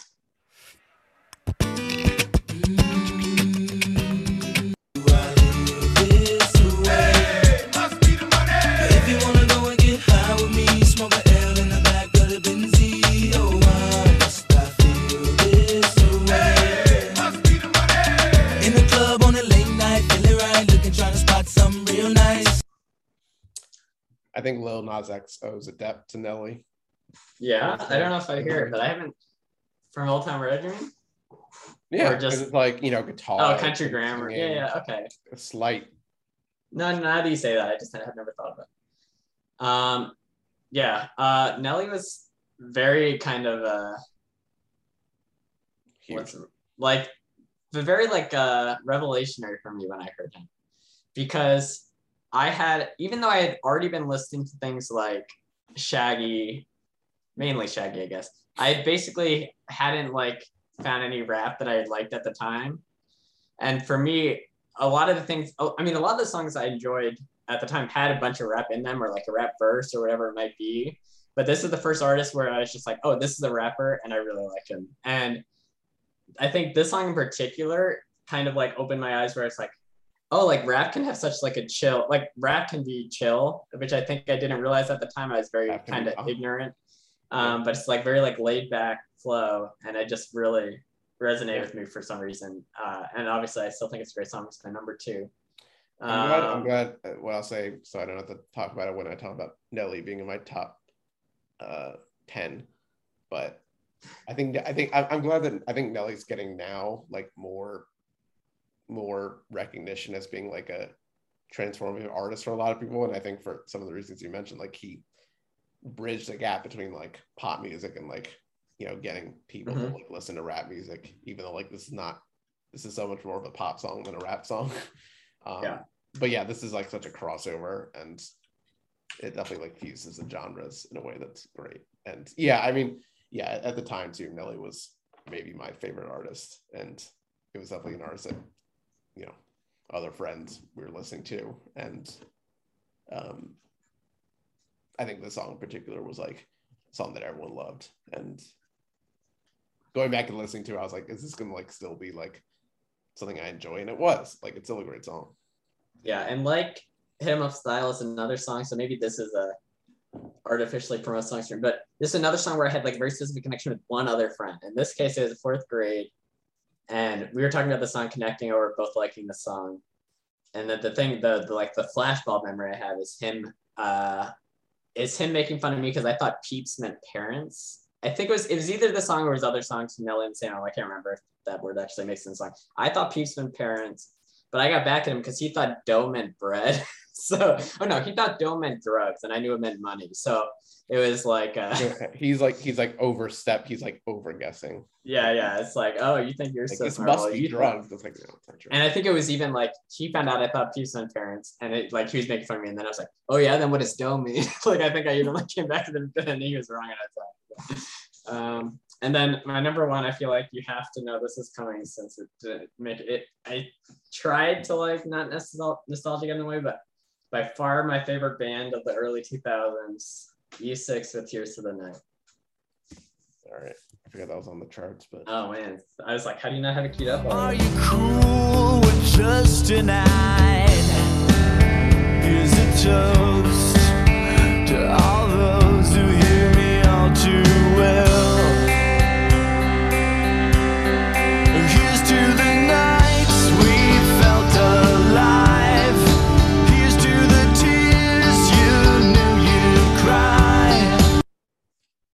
so this is still your number one. yeah so like i said i tried tried to separate nostalgia as much as or at least a bit but for me it's just you right this song another one moment i heard it i was like oh my god this is incredible. Like changing uh eve six was very i mean it was it was my favorite band probably from about 2002 to college like start of college. So it lasted a long time you know, I was always defending this song It's like they said, "Song in the Blender song." That's their one-hit wonder, but I was like, no, this is it. Right, this is this, song. this is it. Um, and this is like kind of an ongoing thing for me. Like when I get really into a band, it's very hard for my favorite song of that band not to come from the first album I heard by them. So it's like this is Mm-hmm. I think that's this true is for a lot of people. yeah, probably. But like I guess it's uh what's it called? Like like primacy effect is very strong with me with music. It's like first song I hear and get into, like it's gonna be hard to top that, even if like everyone's like if their later work is so much better, whatever else. Not that that's true for sakes. Um, but yeah, I still like I listened again, I was trying to separate nostalgia, and I was like, no, this is still like a really pretty song. The background beat is pretty boring, I'll like I'll grant that. But I just I really enjoy the the vocals and and uh the lyrics. Um, I'm a sucker for anything that's like a love song, but with like kind of a novel message. Like you don't have many like love songs written about like one night stands, or or maybe you do, and I can't think of many examples. But I like those ones where it's like if you just listen to the kind of the vibe, it just feels like a generic ballad, but it's it's like Yeah. kind of telling a story more so than a lot of the similar songs. And I think the bridge is just incredible, which I feel like is lacking in a lot of the kind of like these type of like alt rock bands hear that? ballads. Like they'll have a catchy like chorus, but everything else is very creative. You're calling, you're calling out like crazy. You're calling out crazy town. but yeah, you don't need to hear me wax more poetic about Eve Six, but very We'll influential get to the for me, and we'll I still like we'll this do a spin-off Eve Six podcast. um, Go for it, David. Yeah. All right. I'll just quickly mention a few. Uh, and, and yeah, I, I did the same thing too, where it's like I tried to separate myself a little bit because these are my top five, like now, you know, Mhm, go back and mhm. listening to it now. Like at the time, I'd probably put like Nelly further up top. I would put some other songs further up top. Uh, a few, just three quick honorable mentions that I want to mention. I put Bootylicious as one of my honorable mentions just because I really enjoy it now. Lady Marmalade is also an honorable mention, again, for reasons we talked about, just being like a perfect pop song. And Ride With Me is number six, barely missing the cut for some reasons we talked about. All right, number five, So Fresh, So Clean by OutKast. Nice. Cooler than Freddie Jackson sipping a milkshake in a snowstorm. Left my throat warm in the dorm room at the AU. We blew hay to athletes might cake you, but you must have me mistaken with them statements that you make, huh?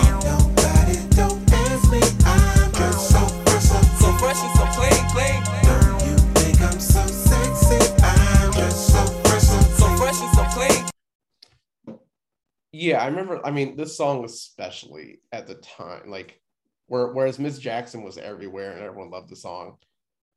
The song was obviously still really big, but I, I just remember hearing the song and being like, "This is the coolest! Like, these guys are the coolest people ever. This is the coolest song. Like, and this is you know kind of more straight. Like, like to me, this represents OutKast's sound as much as mm-hmm. anything because it's like it's a hip hop song, but it still brings in these like classic like funk soul influences. Um, but I just remember, you know, hearing this at the time, like it's like, oh, this is the coolest song I've ever, you know, like it just seemed like these guys are the coolest people in music. Probably Um, would have made my list if I didn't have a rule against or a semi hard fast rule about same artist appearing twice in the top. Well, you'll be you'll be glad to hear that number four is OutKast, Miss Jackson. Back to I. I I couldn't even I couldn't I couldn't uphold that rule here. Um, You don't need to have that rule. Jackson That's just my rule. on the list. It just it had to be. Um, and I was debating between you know which of those two songs I would put higher, but I think Miss Jackson just stands out a little bit more. Number three, again, listening to it from this year's from current. Here's my top five right now. Number three is Izzo by Jay Z from the Blueprint. Cheesy, my keep my arms so breezy. Can't leave rap alone, the game needs me. Haters want me clap that chrome, it ain't easy. Cops wanna knock me, DA wanna box me in. But somehow I beat them charges like Rocky. H to the Izzo, V to the Izzy. Not guilty, he who does not feel me is not real to me. So, I'll first I'll say, I mean, in terms of hip hop albums and hip hop artists, Jay Z to me is maybe my favorite hip hop artist. Honestly, him and OutKast are maybe one A one B for me, and and the Blueprint is probably my favorite hip hop album. This from from you know which the song is on, just because a this is an early production from Kanye West. It's like his style. You know, it's bringing the Jackson Five sound. Um, and this is really, I mean, this is kind of like was almost like a mission statement for Jay Z, like being like, you know, that he's the greatest. This is such like a big like moment for him in his career, and Mhm. it's just it's such a well done song in so many different respects. Um, and it's a song that like I remember hearing at the time, but you know I can appreciate more. I think listening to it now. Speaking of a song that I can definitely say was not my favorite song when it came out. In fact, maybe I did. Maybe I would have said I disliked the song when it came out. Listening back to it, I can say this is a brilliant song. Is number two, Missy Elliott, "Get Your Freak On." People sing around, now people gather round, now people jump around. Get your freak on, get your freak on, get your freak on, get your freak on, get your freak on, get your get your, get your, get your, People you know, me and Timbaland been high since 20 years ago. What the dealio? Now what the drillio? If you wanna battle me, then let me know. I mean, it's just it's just such a weird song, like in so many different like. It's like you. This is Rolling Stone magazine recently did their. I don't know if you saw this. Redid their top 500 songs of all time. Yeah, I'm very gradually trying to listen to And, yeah, and like they put the song in the top 20, I think. Like, which you know, maybe is a bit much, like even for the song, but like, Oh, you said top 500 songs they released? yeah, Or- oh, I haven't seen that list. yeah, they redid it, and like this is in the top 20. I mean, and this is a song that like so many critics will put as like the top songs of it, you know, of its era. Yeah. Um, and, and I get it because it's just it's such a weird like like the Indian influences, like the weird like you know the drumming, the kind of you know Eastern sound drumming, like the you know repetitive chorus that there's still other little elements that come up. I mean, it's just such a weird song that speaks like why Missy Elliott is so great and why Timbaland is so great, especially at this time. Like it just like I, I think the more I listen to the more I'm like, oh, I get it. Like I get why this song specifically is like considered like her masterpiece by so many people. So you know, at the time, again, when this song was out in 2001, I thought it was so annoying. I thought it was like so weird and just it didn't resonate at all. I don't know if you would feel the same way, but I no, I I had I remember liking this song at the time, and I still like it a lot now. But I don't know, maybe I should listen closer because it's just a really good song, and I should. It's a weird more. song. Number one, uh, I, I I I had this originally number one, and I was like trying to find any excuse not to put it number one. number one is "Fallin'" by Alicia Keys. I Nice. just think it's the best song on the list. I think it's a timeless song. So we don't need to play any more of that. It's a good song. Can't go wrong with Fallin' as number one. I was shocked. Fallin' was the one I was most shocked not making my top five. because it's everywhere. I get it. So with that, we are done. 2001. We need to we need to do these more quickly. Yeah, this one was my fault. to 2021 or 2022. So hopefully we'll be back sooner for 2002. Yeah, it's gonna have to be after my exam, so we'll see. We'll figure Whoa, don't slip up or get. Why not, man? I'm coming for that number one spot. All right. Woo! Rappers swearing they